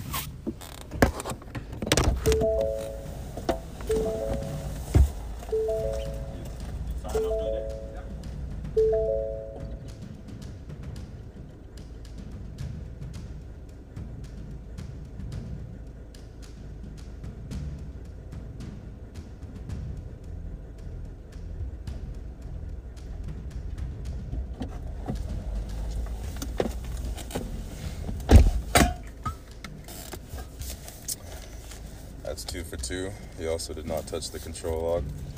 Doing all right for our preventative fucking COVID measures. Anyways, um, so man, this is getting crazier and crazier. As I dive deeper into this information, into the act, um, this isn't shit that I'm pulling out of my ass, guys. Like, um, this has already been. I mean, we're in halfway, literally exactly halfway through September. And it's been months since this was tabled in July. So this is, this has been out for a while. This has been stuff that has been able to happen to people. And so if you wonder, I mean, think about, you know, different people, certain people disappearing or anything that can happen now. And it was able to, to you know, um, could have happened any at any time for the last couple of months, where if you got caught slipping, you were fucking around, all this kind of stuff. I mean, imagine finding yourself trapped in a hospital. You can't go nowhere. They don't let you use the phone. You know, at least when you go to jail, you get, you know, to use the phone and all that kind of stuff. But here, this is, this is not your ball game. Oh, man. So let me read it again. Where a person infected with a communicable disease requires isolation or quarantine. So they've already established the fact that you require isolation or quarantine, right? You, you didn't get to decide or, or choose or anything like that. You had no choice, remember. Uh, it's prescribed in the regulations that control you and us. The person shall be isolated or quarantined in a hospital or other place approved for the purpose by a medical officer of health. So if the hospital becomes packed and gets too, you know, uh, full of capacity, what they're going to do is take people, and you will get put into a remand center, a jail, a correctional facility, or they'll start building um, new facilities to to house people. And what do you think these places are going to look like? You think they're going to be five-star hotels? You think that because, you know, they want to um, keep you away from the healthy people, they think that they got to put you in cushy conditions and, and, and no, this is going to be a jail, a detention center. Um, the same way that you saw um, people getting detained by ICE in the States and being stopped at the border and literally being thrown in jails with fucking, um, uh, what is it, like, uh, uh, the fucking blankets they were using looked like um, tinfoil, that shit, like, anyways. Uh, no person who is suffering from a communicable disease for which isolation or quarantine is required under the regulations shall remain or be permitted to remain in any public place other than a hospital or other place approved under subsection one, unless a medical officer of health is satisfied that the presence of the person in the public place would involve no risk to the public. I mean, see, this is what I'm talking about now in the comparison of the good of the public. So for the greater good instead of for your best interest. You get what I'm saying? Let me, let me hear it again when I read this. No person who is suffering from a communicable disease for which isolation or quarantine is required under the regulations shall remain or be permitted to remain in any public place. This means that um, you are now not allowed to, so when I was talking about the basketball league, all that kind of stuff, can any of this happen? Is this even fathomable? Are we going to have any of this happening in twenty twenty-one? All this kind of stuff. I really don't want to present this narrative for people or to try and scare people, all this kind of stuff, but people got to be looking up for themselves. Y'all got to be looking up for yourself at this very moment right now. If it's fear driving you, if it's the um, unwillingness to conform, to bow down and, and be controlled this way, you got to start doing what you need to do to take care of yourself, your family, and, and, and downsizing, getting rid of your shit if it doesn't mean nothing to you, and, you know, your liabilities, getting your assets, putting your money together, because, um, one second here.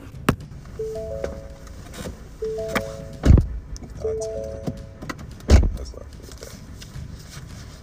Fuck. I'm gonna have to start getting the sheets in order so that I don't look like a fool out here. I messed up organized.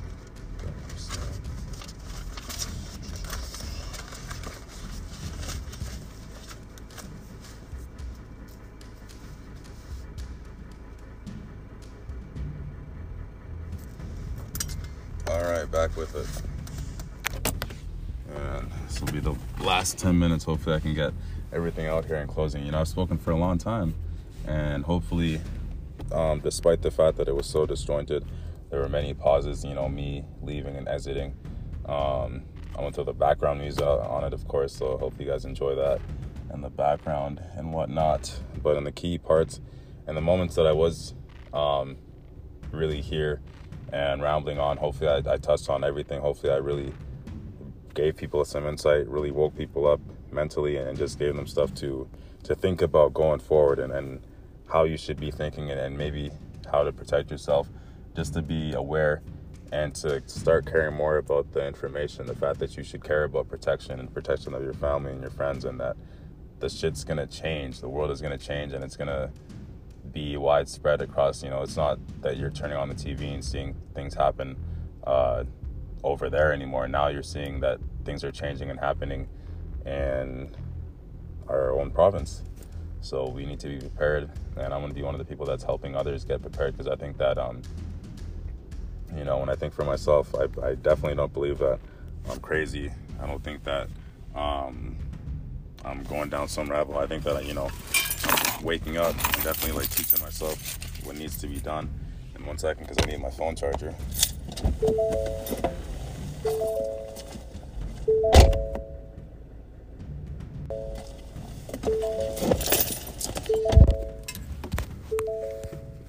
Oh.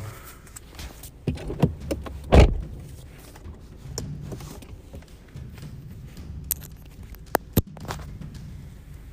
we are. Anyways, so the last thing that I wanted to read to you guys here, um, and kind of in closing, I guess, the, and there's more, but you know, we got to cut it at some point, but transportation of infected person. So it says, a person transporta- uh, transporting another person who that person knows or has reason to believe is suffering from a communicable disease requiring isolation or quarantine under the regulations shall inform a medical officer of health or the regional health authority of the health region in which the person is being transported and comply with any conditions respecting the transportation that are prescribed by the medical officer of health. So um, this is basically saying that um, if you're transporting somebody who has COVID or you suspect that they have, and you're taking them um, somewhere, not only are you now snitching on yourself, but you're probably going to have to take yourself in as well, and and be dealt with uh, however they see fit to um, keep the spread down.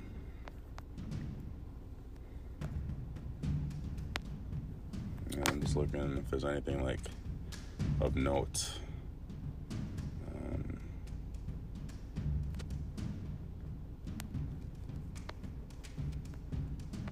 Not too much here.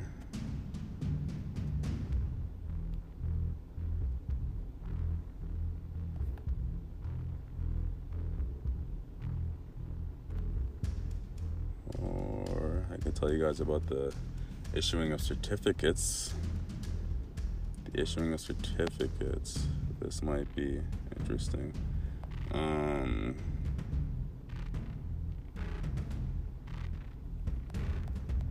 Hmm. So, I don't know if I'll have the time to be able to read this all out fully and explain it in the way that I want, because more trucks are driving up. But I'm glad that we're really covering the, the key information, the best points.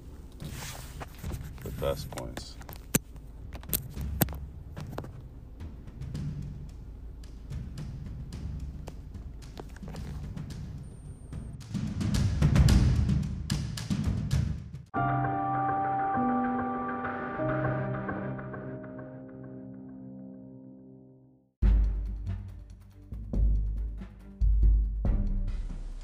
So hello again, everybody. Um, uh, I, I have to mention, this hasn't happened in a long time actually, where I had a break in the recording, and I actually have the thirty-five minute-ish long recording that I was recording as the end, the backdrop for for this, and I promised that I, you know, I was going to show certain things and all that kind of stuff. Um, my mistake, and if I am able to fix it, hopefully I'll be able to do that. But I was really just talking about further um, definitions in the Act, and talking about the uh, isolation orders, the authorization of the isolation orders, and interpreting them, and what could possibly happen. But really in a, in a kind of rough gloss over, um, I think what people should or could expect from this is that um, there's going to be decreased freedom. You know, and I just read something on Twitter that was saying it's not really, it's not about a virus, it's about control, and that is definitely true. It is about control in every single way. They want aspects of control in every part of your life, which um, I think is very aggressive, being that they want to control how you travel, where you move, when you move. You know, you have to um, consent, basically. And if you don't consent, then the matters get a lot worse for you, and basically being forced to accept treatment of any kind that they prescribe, that they think is is adequate, um, and having to be forced to stay, and you know how they'll give your family a Form forty-nine, Form forty-four, telling them why you're in the hospital, why you're locked up. They might tell them that you're there, and they'll tell them that they can get you counsel, and that's about it.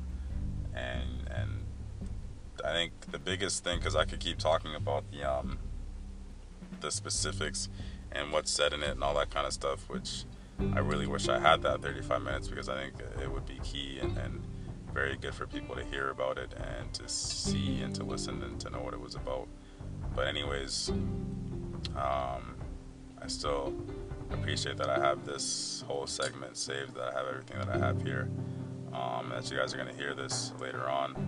Um, I just want people to be informed. You know, I want people to be protected. I'm going to keep keep on doing this and keep um, finding the best information, the possibly the best uh, stuff that I could give to help people make the best decisions for their lives, to be protected, to stop denying, and to, you know, maybe start accepting the truth, the um, uh, construct in which we're, we're being forced to live in now, what's going to happen to us, you know, um, with vaccines and, and forced vaccines and treatments and uh, continued treatments in the future. And at any time, if you refuse, Um, your life can change irreparably, you know, and, and this is, I really urge people to go and to, and to look at this document, to look at the Public Health Act, for people who live in Alberta specifically, who it's going to, if you think that you're going to be able to get a, away from this somehow, um, that it's not going to cover you, they pretty much made it almost impossible. Like, I read a lot of in there, and, and the wording, the definitions that was talking about, um, talking about the fact that, you know, with, you could be a carrier, you could be a contact, you could be all all classes of persons, right? All different kinds of people, doesn't matter. Um, you could be the person that, by the legislation, they've now forced you to snitch or to reveal information, names, addresses of people who are hiding. And, you know, you can see clearly that it's become, um, you know, if it was a game before, this is like chess, war type stuff now. Um, and we're really going to see how it's being played out, because the people who have tabled this, who have, who have put this in legislation, they know that there's going to be pushback, and then there's going to be the Mister Smiths, the Karens, the sheeple, the uh, people that support this, that want to try and um, make this happen, the people that are going to go ahead and and snitch and, and try and um, uh, really bring about a reality that we can never get away from. Like, the stuff that you're seeing now, you know, is small, subtle, with the masks and having to put on sanitizer every five seconds, all this kind of stuff. But really, I just, um, at the end of the day, I want people to, to start caring more, to start caring more about taking care of yourself, for being there for yourself, um, for protecting your family, and for understanding that, you know, life is not going to be the same as we know it anymore, like, and things are changing, and there's only one way to really, um, I guess, to be protected. You got to have the information, you got to find the information, you got to care about the information, and not all of it, I guess, right, but you got to care about the stuff that will help you when the shit gets crazy, when one of your neighbors Um, decides that they don't like something you did way back when, and they feel like they have sufficient evidence to prove that um, there may be a suspected case of COVID in your house, and imagine your house being turned into um, uh, what they call, by definition, a contaminated zone, right? Because there may or may have been COVID in there. Now, Um, you might not have access to your own home. So say you, you run your place of business, say you have a home business, self-employed, all that kind of stuff, and then your home office, your whole home, everything um, gets turned into a contaminated zone, and you have to pay for the decontamination, and you're not allowed to enter, and all these kind of people aren't allowed to enter your house to completely. I mean, this is going to create all kinds of problems for anybody, right? Um, and that's uh, what I think we're going to be seeing, like the types of problems that are created for people, and, and how people are going to react, how they're going to respond and come together and, and try and uh, defeat this evil in the future. And not even in the future, right now, we're literally, it's happening right now. As I said, you know, this was tabled in July at the end, and this might have happened to many hundreds of people ever since then, ever since, you know, we're halfway through September, and waiting to hear reports about if anybody's been, you know, locked up in the hospital with Form forty-four, Form forty-nine, isolation order, all this kind of stuff, um, and, uh, you know, being poked and prodded either once every seven days or daily for every seven days, like, and then getting another isolated.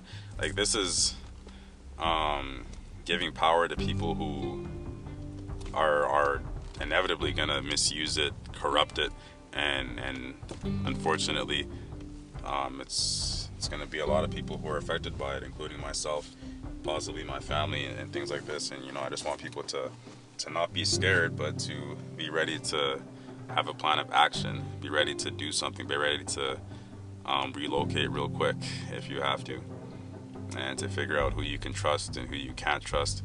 You know, start looking at your little neighbors and, and figuring out who who you might not need to communicate with anymore, keep your distance from, and who you might think might have a reason to potentially snitch on you later on and say that you have something going on at your house. Oh, it's, you know, it's a mess over there, they might, they gotta have some, it's contaminated, like. So people got to be careful, definitely got to be careful. But outside of that, you know, I just, I thank the listeners for listening. I thank you guys for being here. I thank you for supporting, for continuing to, to share and to just share in this beautiful moment. You know, this is um, wonderful that uh, ever since I've been put on this new teaching, uh, uh, finding out about vibration and frequency and all this kind of stuff, and we're vibrating at, well, I am, I'm vibrating at such a high level right now, and I want to bring more people to that vibration. I want to teach them about the vibration and what it does and how you can heal your life through vibrating at a high level. This is a beautiful day, despite the fact that it's gray and cloudy and kind of gloomy out. You know, it's a Monday, a day that not many people like. I've been out here, I've been roughing it for hours. You know, I can't wait to go home from, from the job, unwind, see my cat and things like this. But uh, I, um, you know, when, when you really get down in like the slowness of life and, and things like this, it's it's beautiful, man. You really, really gotta appreciate, you know, um, what's happening, um, the togetherness, and, and the fact that there's this grace, uh, this great mass uh, awakening, this shift happening, that people are being enlightened, and that we're bringing more and more people to the light, um, and that hopefully, uh, you know. Um, hopefully we can win this fight for our freedom, basically, and that this can be the greatest shift of consciousness that was ever really experienced by, by a whole group of people. Um, and yeah, and, and more simply, you know, I pray that people have a, a good week. I hope that people are there for each other. I hope that, you know, we can come together and wear the yellow on Wednesday for that girl in Chestermere. You know, I hope that we can just really not get away from being caring human beings and all this kind of stuff, and, and that we don't lose the the um, actual basic element of humanity, because that's what's happening. I mean, they're turning people into to robots without it even actually physically happening yet, you know, making people emotionless and all this kind of stuff. And um, yeah, man, I think it's a, a very um, delicate time. But it's a it's a beautiful time at, at the same time. It's um, a time where we might experience this mass shift, the awakening, you know, or at least we will try. And it's just, uh, yeah, everything that you do, everything that you are, the fact that you're alive right now, and, and breathing and moving and having eyes to see and uh, nose and mouth to breathe, and you got a mind to think for yourself. Key point, the fact that you're still thinking for yourself right here. Um, that has to stay vital. That has to stay important, because a lot of what's happening right now is for the control, right? For the control element of your mind, of your actions, trying to control who you are as a person. And um, yeah, we can't have that. We gotta have individual thought and freedom and, and creativity and all of these things. And with that, um, I just, yeah, just hope for a good day for people, a good week. Keep floating, hit your medicine. You know, if you don't got it, find somebody who does and share together, because that experience is wonderful. And yeah, keep floating, everybody. It's Martian U F O.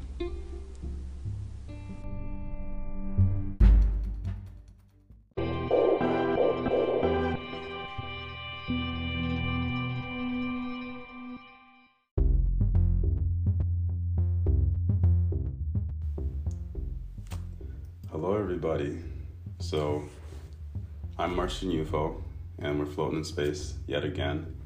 Um, yesterday, we were talking about the Alberta Health Act and its new implications, the particulars, uh, which kind of concern everybody, all the citizens of Alberta, and everybody that's covered under the jurisdiction.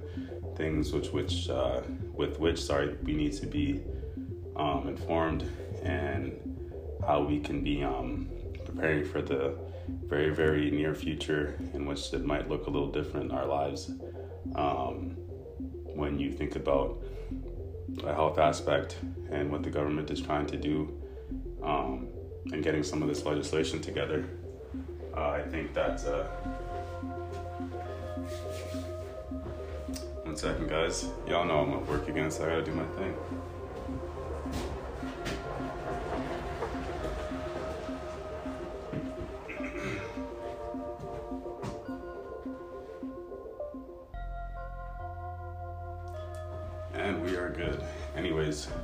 Yes, we were talking about all these different changes, everything that's going to be coming and radically impacting our lives, and what we need to do about this, and how we need to prepare ourselves, prepare our families, our friends.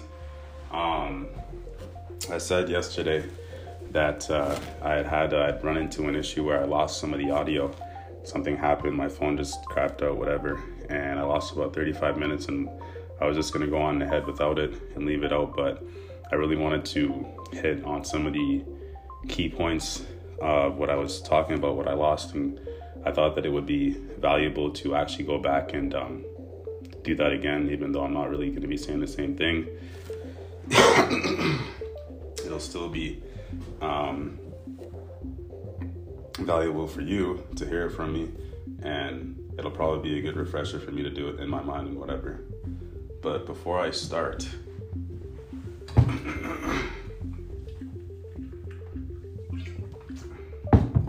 I just want to let everyone know that it is actually a more sunny day today. It's kind of a little gray still, but we actually have a light, uh, nice little sun.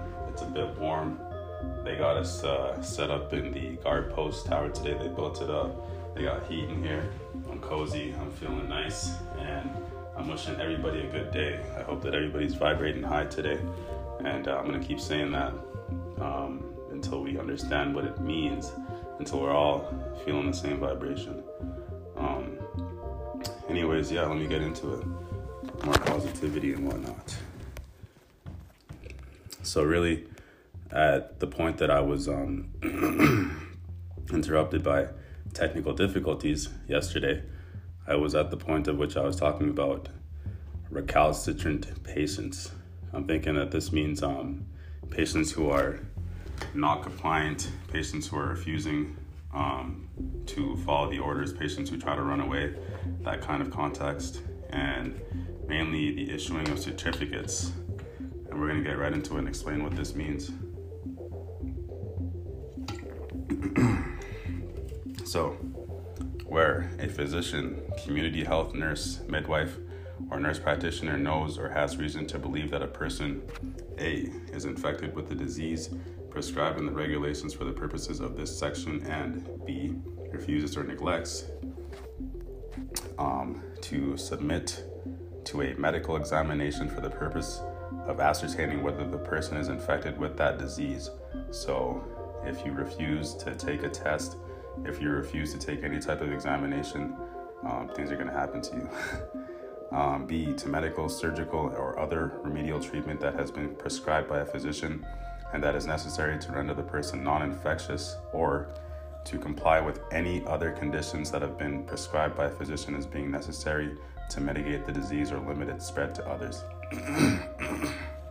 uh, keep in mind there, I didn't mention at any point that you get a choice to any of this. This is all something you have to submit to. You have to submit to the testing, the various medical examinations, the medical, surgical, or other remedial treatments that they decide are good for you to render you non-infectious. So this is going to be something to keep in mind uh, going forward, and the fact that you do not want to end up in a hospital.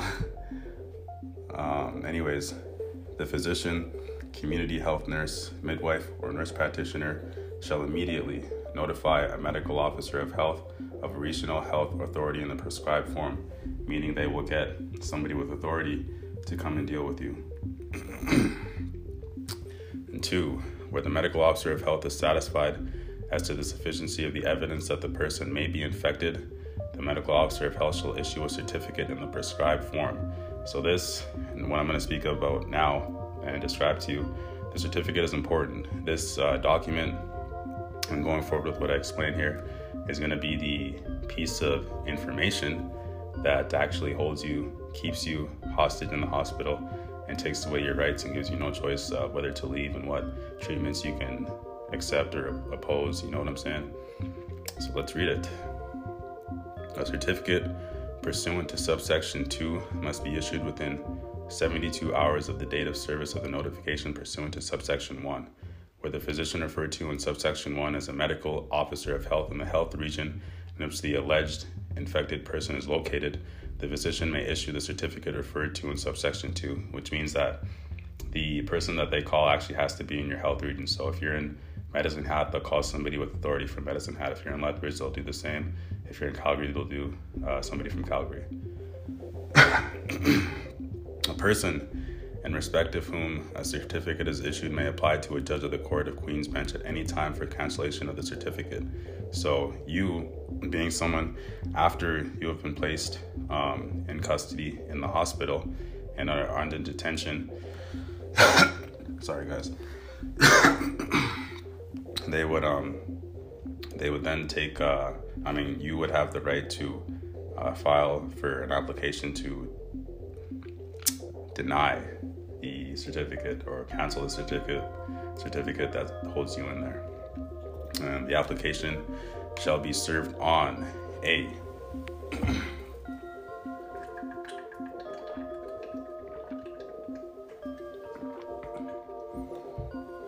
medical officer of health who issued the certificate, and B, the chief uh, executive officer of the facility in which the applicant is detained, if the applicant is under detention at the time of the application, which most likely you would be, not less than two days before the application is returnable. So I think what that means is um, they get copies of it um, before you actually get to apply for the cancellation. So they'll, they'll hold paper copies of it before you get to say, uh, yeah, I want this canceled. And if you don't do it within a specified time, then I think it's final. And they hold copies of it already to make that final. One second.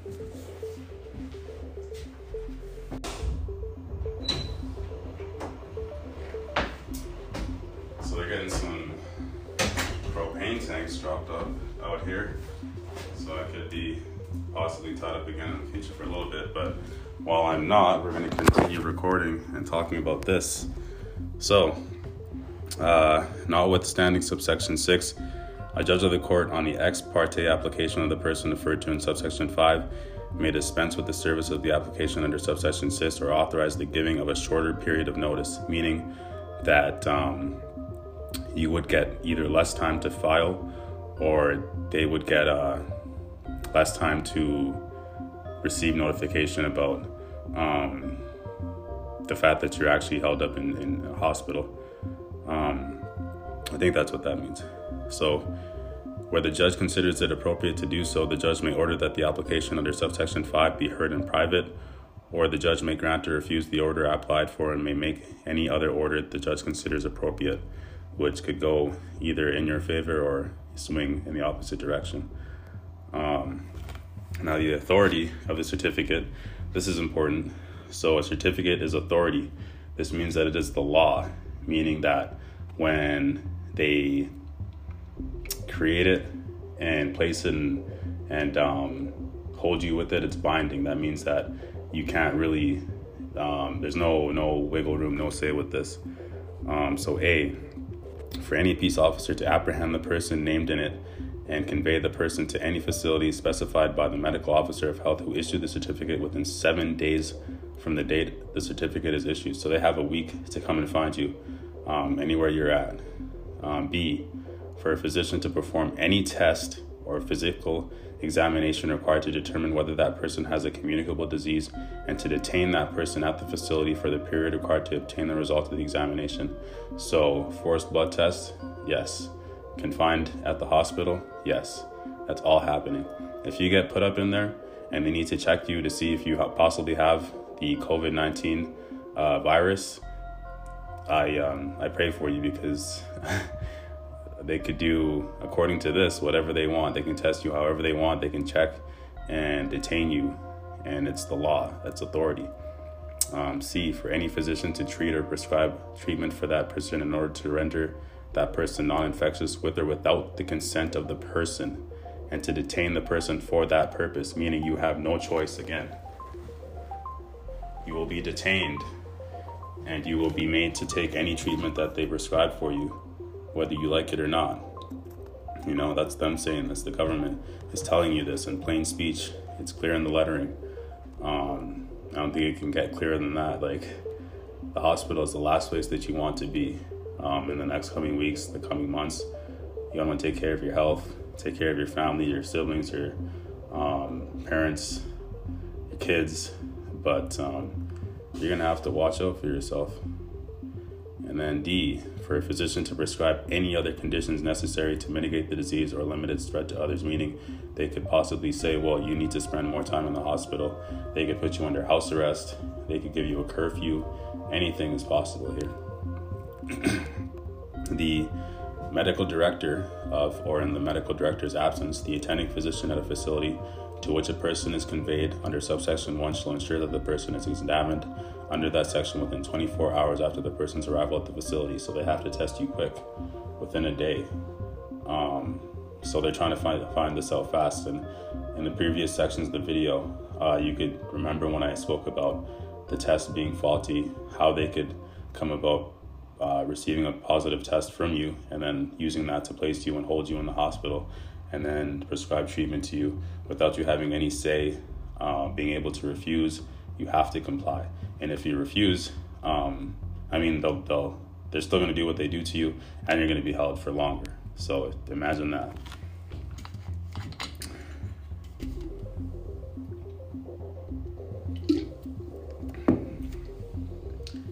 Where a person is denied or detained pursuant to a certificate, the medical director of the facility in which the person is detained shall forthwith inform the person of the person's, uh, inform the person of the person's guardian, if any, of the reason for the issuance of the certificate. Advise the person of the person's guardian, if any, that the person has a right to retain and instruct counsel without delay, and give the person of the person's guardian, if any, a copy of Section thirty-nine. Meaning that this is the rights that you have. This is all they're going to do for you. If you're up in there and you've got to the point where you've been tested, it's been confirmed that you have COVID and you now are confined and detained in the hospital. You can't leave, can't call your family, can't um, can't refuse anything. Uh, at this point, the acting director, the hospital director, the um, top doctor is going to go and he's going to call your family. And it says, if any. I want people to pay attention to that, that if any part of the wording, because the words matter, right? So if he feels that there's any reason to tell your family, he might. If um, he thinks that it's beneficial for you, he might tell your family to go and get counsel for you, because this is going to obviously be a very serious. Imagine having a lawyer, needing a lawyer to get out of the hospital. You haven't committed a crime, but now you're stuck. And you're you're in there like a criminal, like an animal, essentially. And um, just imagine all the um, different scenarios and what could happen being a person who might not be able to afford proper legal counsel. Yep. Hey, hey. Did I have a package or something? You did. Nice one. Appreciate it. Appreciate it. Thanks a lot. Yeah, no problem. So uh, as I was saying, being a person who um, can't afford proper legal advice, and you have to go take uh, directions from legal aid, who it really isn't looking out for your best interest. Um, they work for the government, and they're paid by the government, so how could they ever want to really be there for you, right? Um, and the family that needs to go scrape money. All, all I mean, the applications of this are staggering.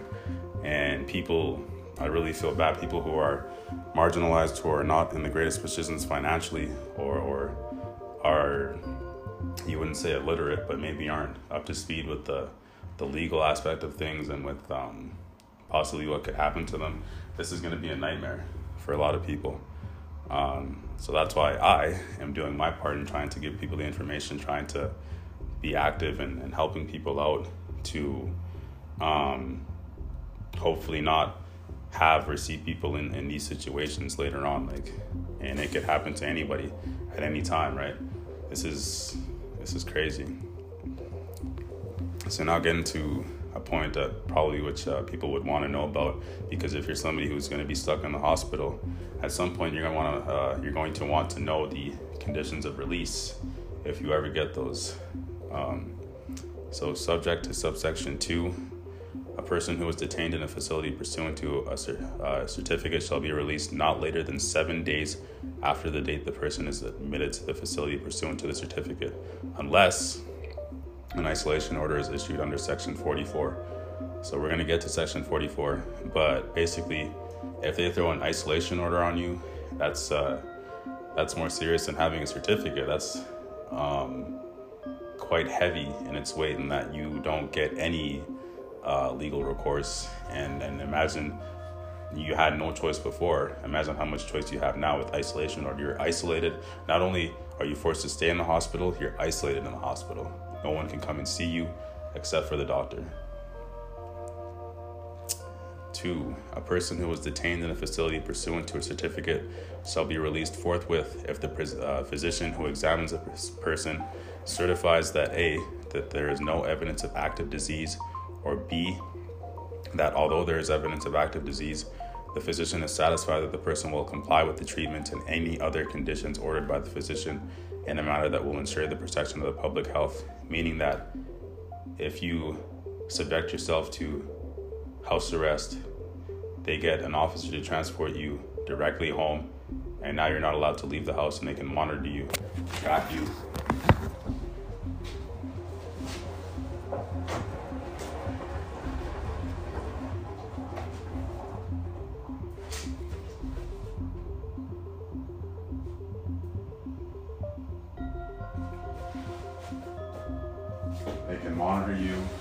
you and make you stay at home. Um, remember the thing about having contacts and carriers and, and everything like this. Basically, in a very short amount of time, you could have everybody in your family isolated at home and forced to stay at home. Now, before it was just a lockdown where it was by choice, you know, you had discretion. Now, with isolation orders, there's no discretion.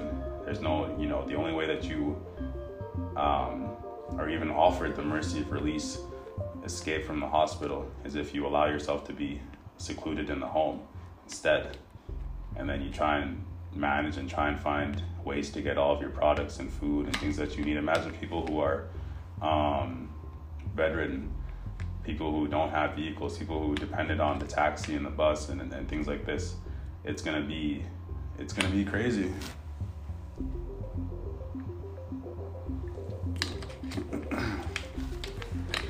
So, a person, ah, uh, yes, I read that. to notification of release, where a person is released pursuant to Section forty-one, the physician who examined the patient or the medical director of the facility shall, on the release of the patient, forthwith notify the medical officer of health who issued the certificate of the circumstances of the release, meaning that they're going to tell them too that um, you're only being released because you... Yeah, I didn't even know you were in there. Hey, my bad. I had you uh, sign in already. Your last, I gave you the information. Oh, okay. Okay. Yeah. Did you need uh to get? Uh, did you have contact with the managers at all? What's that? Did you have contact with the managers or? Nope. Okay. I, I just talked to the guy in this general, but whoever he is, I have no idea. Oh, okay. Because I'm not sure uh, who's supposed to help you or where you guys are supposed to drop the tanks off, but. I'll down this side of these trailers. Okay. Good stuff. All right. All right. Yeah. No worries.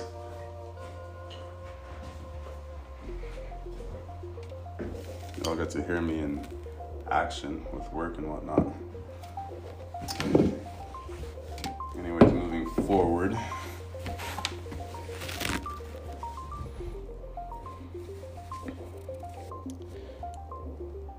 So yeah, as I was saying, um, it would be necessary for the officer of health to know the conditions of your release, because he's going to make sure that he does um, phone checks. He's going to call your phone at, during the day and the night to make sure you're at home like you say you are. So, so, so, moving forward with treatment after release.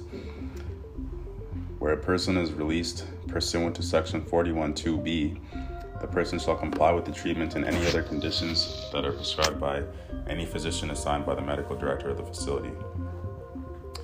So, after... anything that they say afterwards, which of course you've already been following anyway. If you are now in your house locked up, you have to comply with the house arrest. You can't leave, and they're checking on you with phone checks. They got the officers coming to your door uh, during the day, at nighttime, to make sure that you answer the door like you say you were at home, and you can't leave. Your whole family can find stuck in a very short matter of time. Um, Where a person who has been required to submit to treatment or comply with the conditions following the person's release fails to undergo treatment or comply with the conditions, a medical officer of health may issue an order, an order in the prescribed form to a peace officer or other person to apprehend that person and return the person to the facility.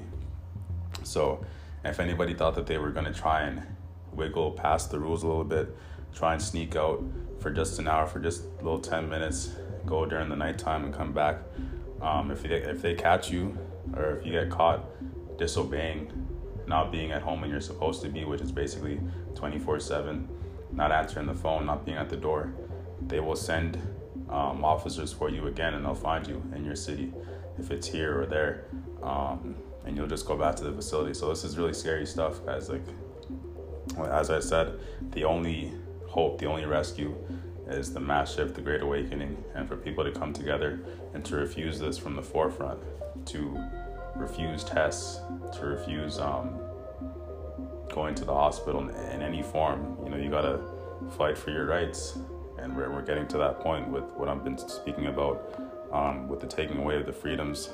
Um, you know, it says, on receipt of an order under subsection two, a peace officer or other person is empowered to arrest without warrant the person named in it and return that person to the facility. So this is interesting. Um, sub, uh, sections forty-one and forty-two and subsections one, two, and three apply to a person who is arrested and returned to a facility under subsection three, uh, giving you that blanket umbrella effect again, which covers all of their bases, main, meaning that once they bring you back, um, you go through the same rigorous uh, process again.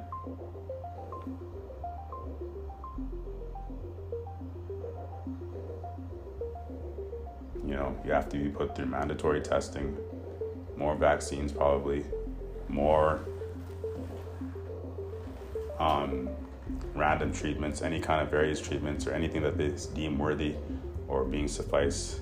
And by this time, I mean, how how do you think a person would fare after, you know, multiple times of being poked and prodded, treated like an animal, brought back and forth between the hospital, forced to stay there, forced to stay at home, and if you get caught breaking the rules, you come back to the hospital and start all over again with a new test, new treatment, and they basically break you down until you're um, willing, you know, you're you're unwilling to to disobey, you're compliant, you're gonna stay at home. And, and I mean, this is just ridiculous, like the fact that this is what the reality might be in the next coming months or in twenty twenty-one. You know, we gotta be we gotta be ready, guys. We gotta be careful. So here, the isolation order, Section forty-four. This is part of what they're gonna give your um, guardian, your family, your loved ones. If uh, you do get hit with this, um, the only notification they'll give people that know you or people that actually are responsible for you, they'll give them this to explain what happened to you. And then after that, that's it.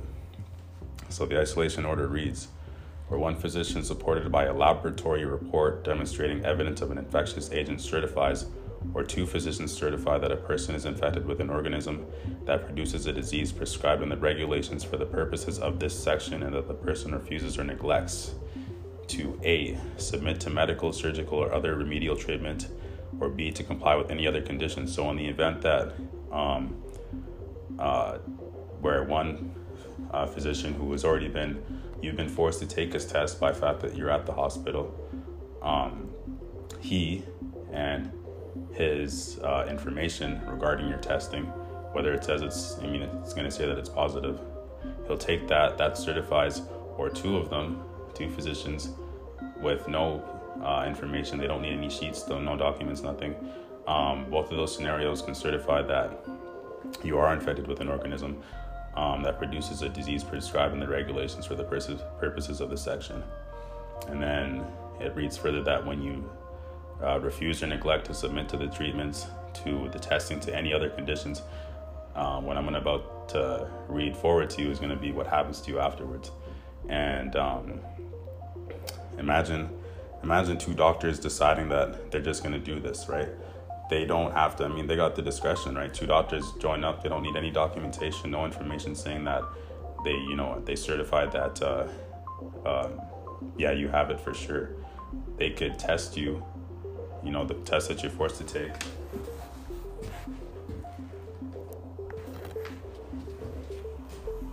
And then it comes out with a negative test. These two doctors take that negative test, throw it out, but then come together and still say that you produced a positive result and try and use that to hold you. And I think that would very likely happen in this scenario. Like, this is ridiculous. This is crazy.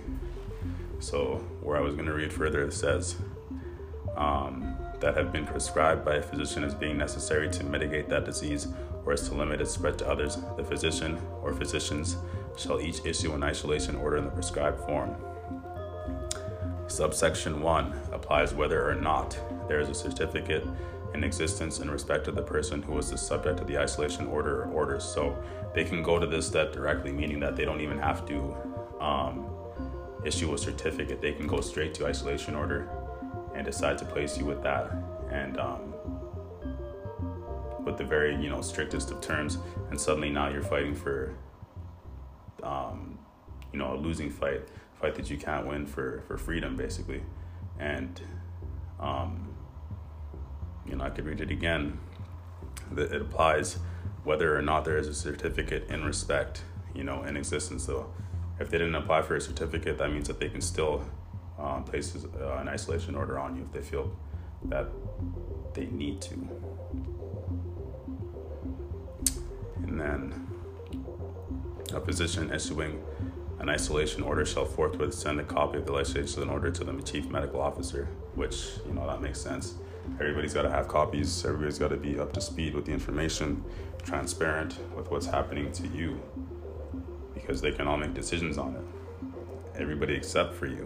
Isn't that funny?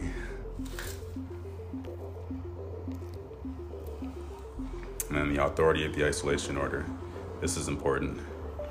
An isolation order under Section forty-four is authority for a health practitioner to observe, examine, care for, treat, obtain biological specimens from, control, and detain in the facility the person named in it with or without that person's consent until the order is canceled under Section forty-six.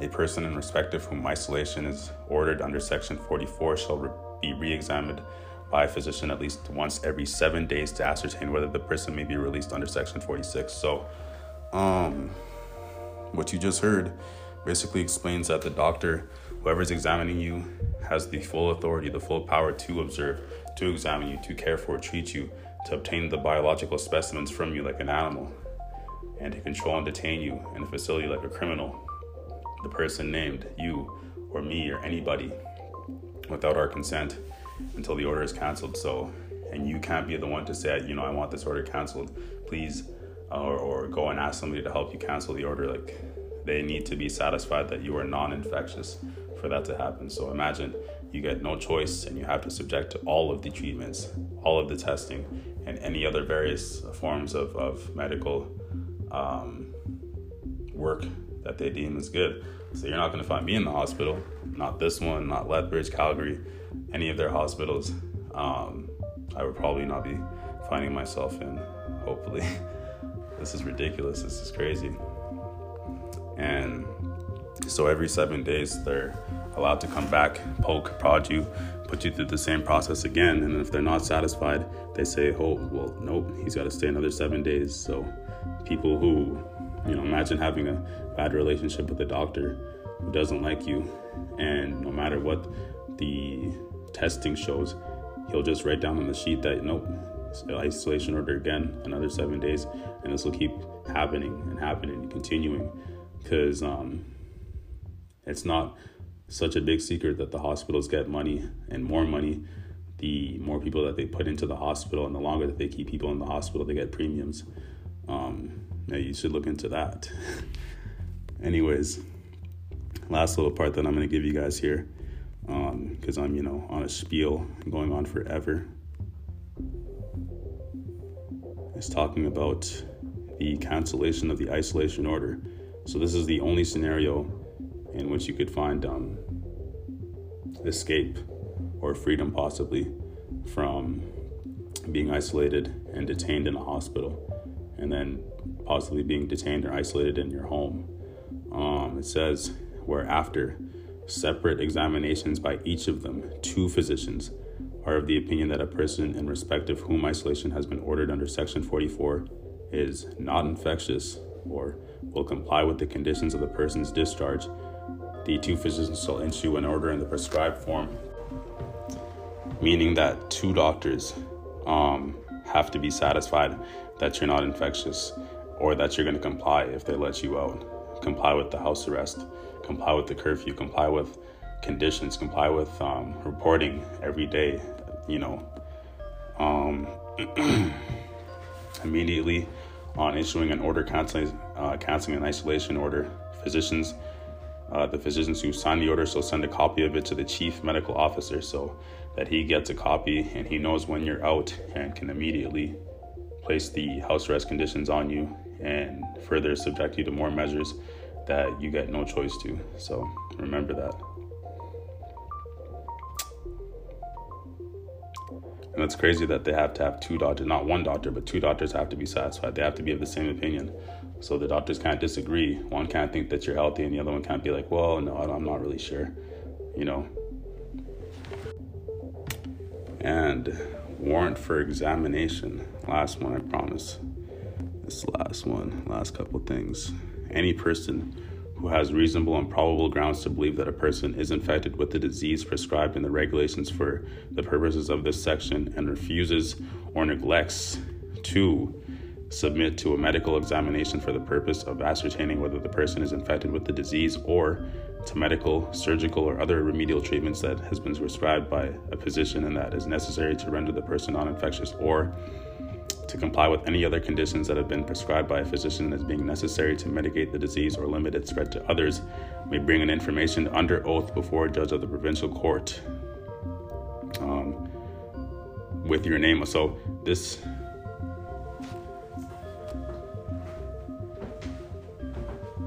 power just went out. This here is giving power to the snitches, the Mister Smiths, the Karens, who, if they see you breaking the rules, if they see you swaying from um, what you're supposed to be doing, they're going to come by and um, submit information on you. You know, if they see you refusing or neglecting to go and test yourself, to go and submit to treatment, you're going to be done. One of your neighbors, one of your friends, you never know.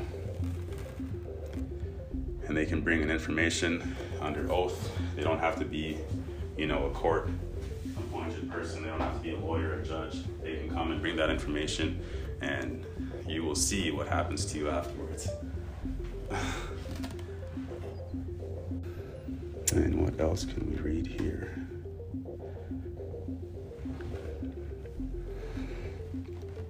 So it says, wherein information is brought before a judge of the provincial court under subsection one, and the judge is satisfied that the person with respect to whom the information is brought should be examined in, in the interest of the person's own health or the health of others, and that the examination cannot reasonably be arranged in any other way, the judge may issue a warrant in the prescribed form to apprehend that person for the purpose of examination. So,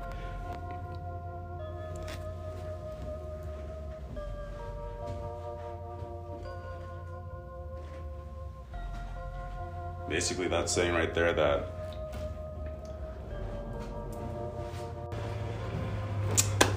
I've returned, ready to finish. So what was I saying? Um, speaking about the information that any person can bring to the court. You know, any person um, may bring a piece of information to the court under oath, and they don't have to be a court-appointed person, don't have to be a lawyer. Um, once the judge approves this information, uh, it can be used to go and um, get a warrant for your arrest, to place you under arrest in the hospital, in a jail, whatever might happen. If they feel like you're endangering the um, safety of society,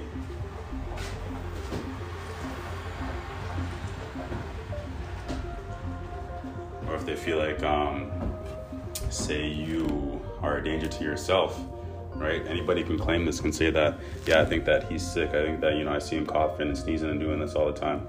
Any one of your neighbors can come and decide that they're going to snitch on you. This is going to happen. And next thing you know, there's a warrant out for your arrest. You might not even know. You could be driving. You could be eating in a restaurant somewhere and have officers, might not even be police officers, might be medical officers that they start appointing now, coming to, coming to, uh, basically apprehend you at any time for the purpose of examination. So you're being arrested in order to be tested um, forcefully. Um, that's that's basically what's happening. And I think that uh, at the end of the day, people need to be prepared. You know, I could continue reading on and continue reading on more things about how it gets scarier and worse and what's going to happen and how they change things. But um, I think that's really the key part.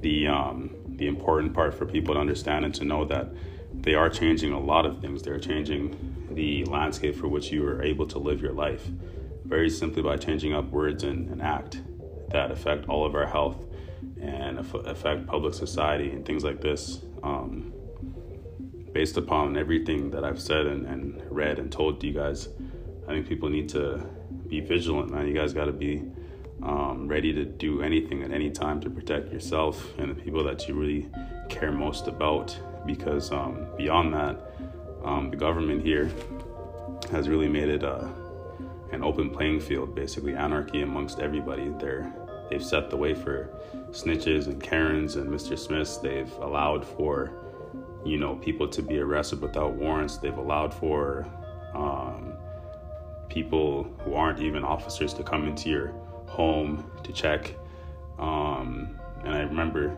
some keywords I said, something that I said about, you know, the decontamination and deconstruction, uh, or destruction, sorry, decontamination and, and the destruction of the decontaminated sites. So that could be your home, that could be your business, and if they decide to go the destruction route, imagine um, not having your home anymore, imagine it being torn down, because um, otherwise you have to uh, pay for the decontamination of the contaminated zone, your house. But yeah, that's uh, you know, all the different scenarios that I could speak about. I just want people to be informed, informed and aware uh, what might possibly be happening in the next couple of weeks, and to be ready for anything to continue vibrating high despite um, everything that's happening, everything that I've been saying, and, and just have hope, you know, despite everything. Um, there still is hope for the future, the next couple of years, the Great Awakening, the shift, the mass shift, and we're going to see what's happening. You know, I look at everything like it's all just a, a game. I really don't take it all too seriously, except right, right now, this even puts me at fear. So I'm mentally preparing, physically preparing, and um, trying to, to see what happens and what comes up next. Um, now, I want to leave you all um, floating peacefully and bid you a good day, um, to try and enjoy the rest of your week, and to do whatever you feel is necessary for you to enjoy your life, to stay positive, to keep your head up, to, you know, provide you with the best life experience possible at this very moment in time. And uh, with that, um, have a great, amazing day.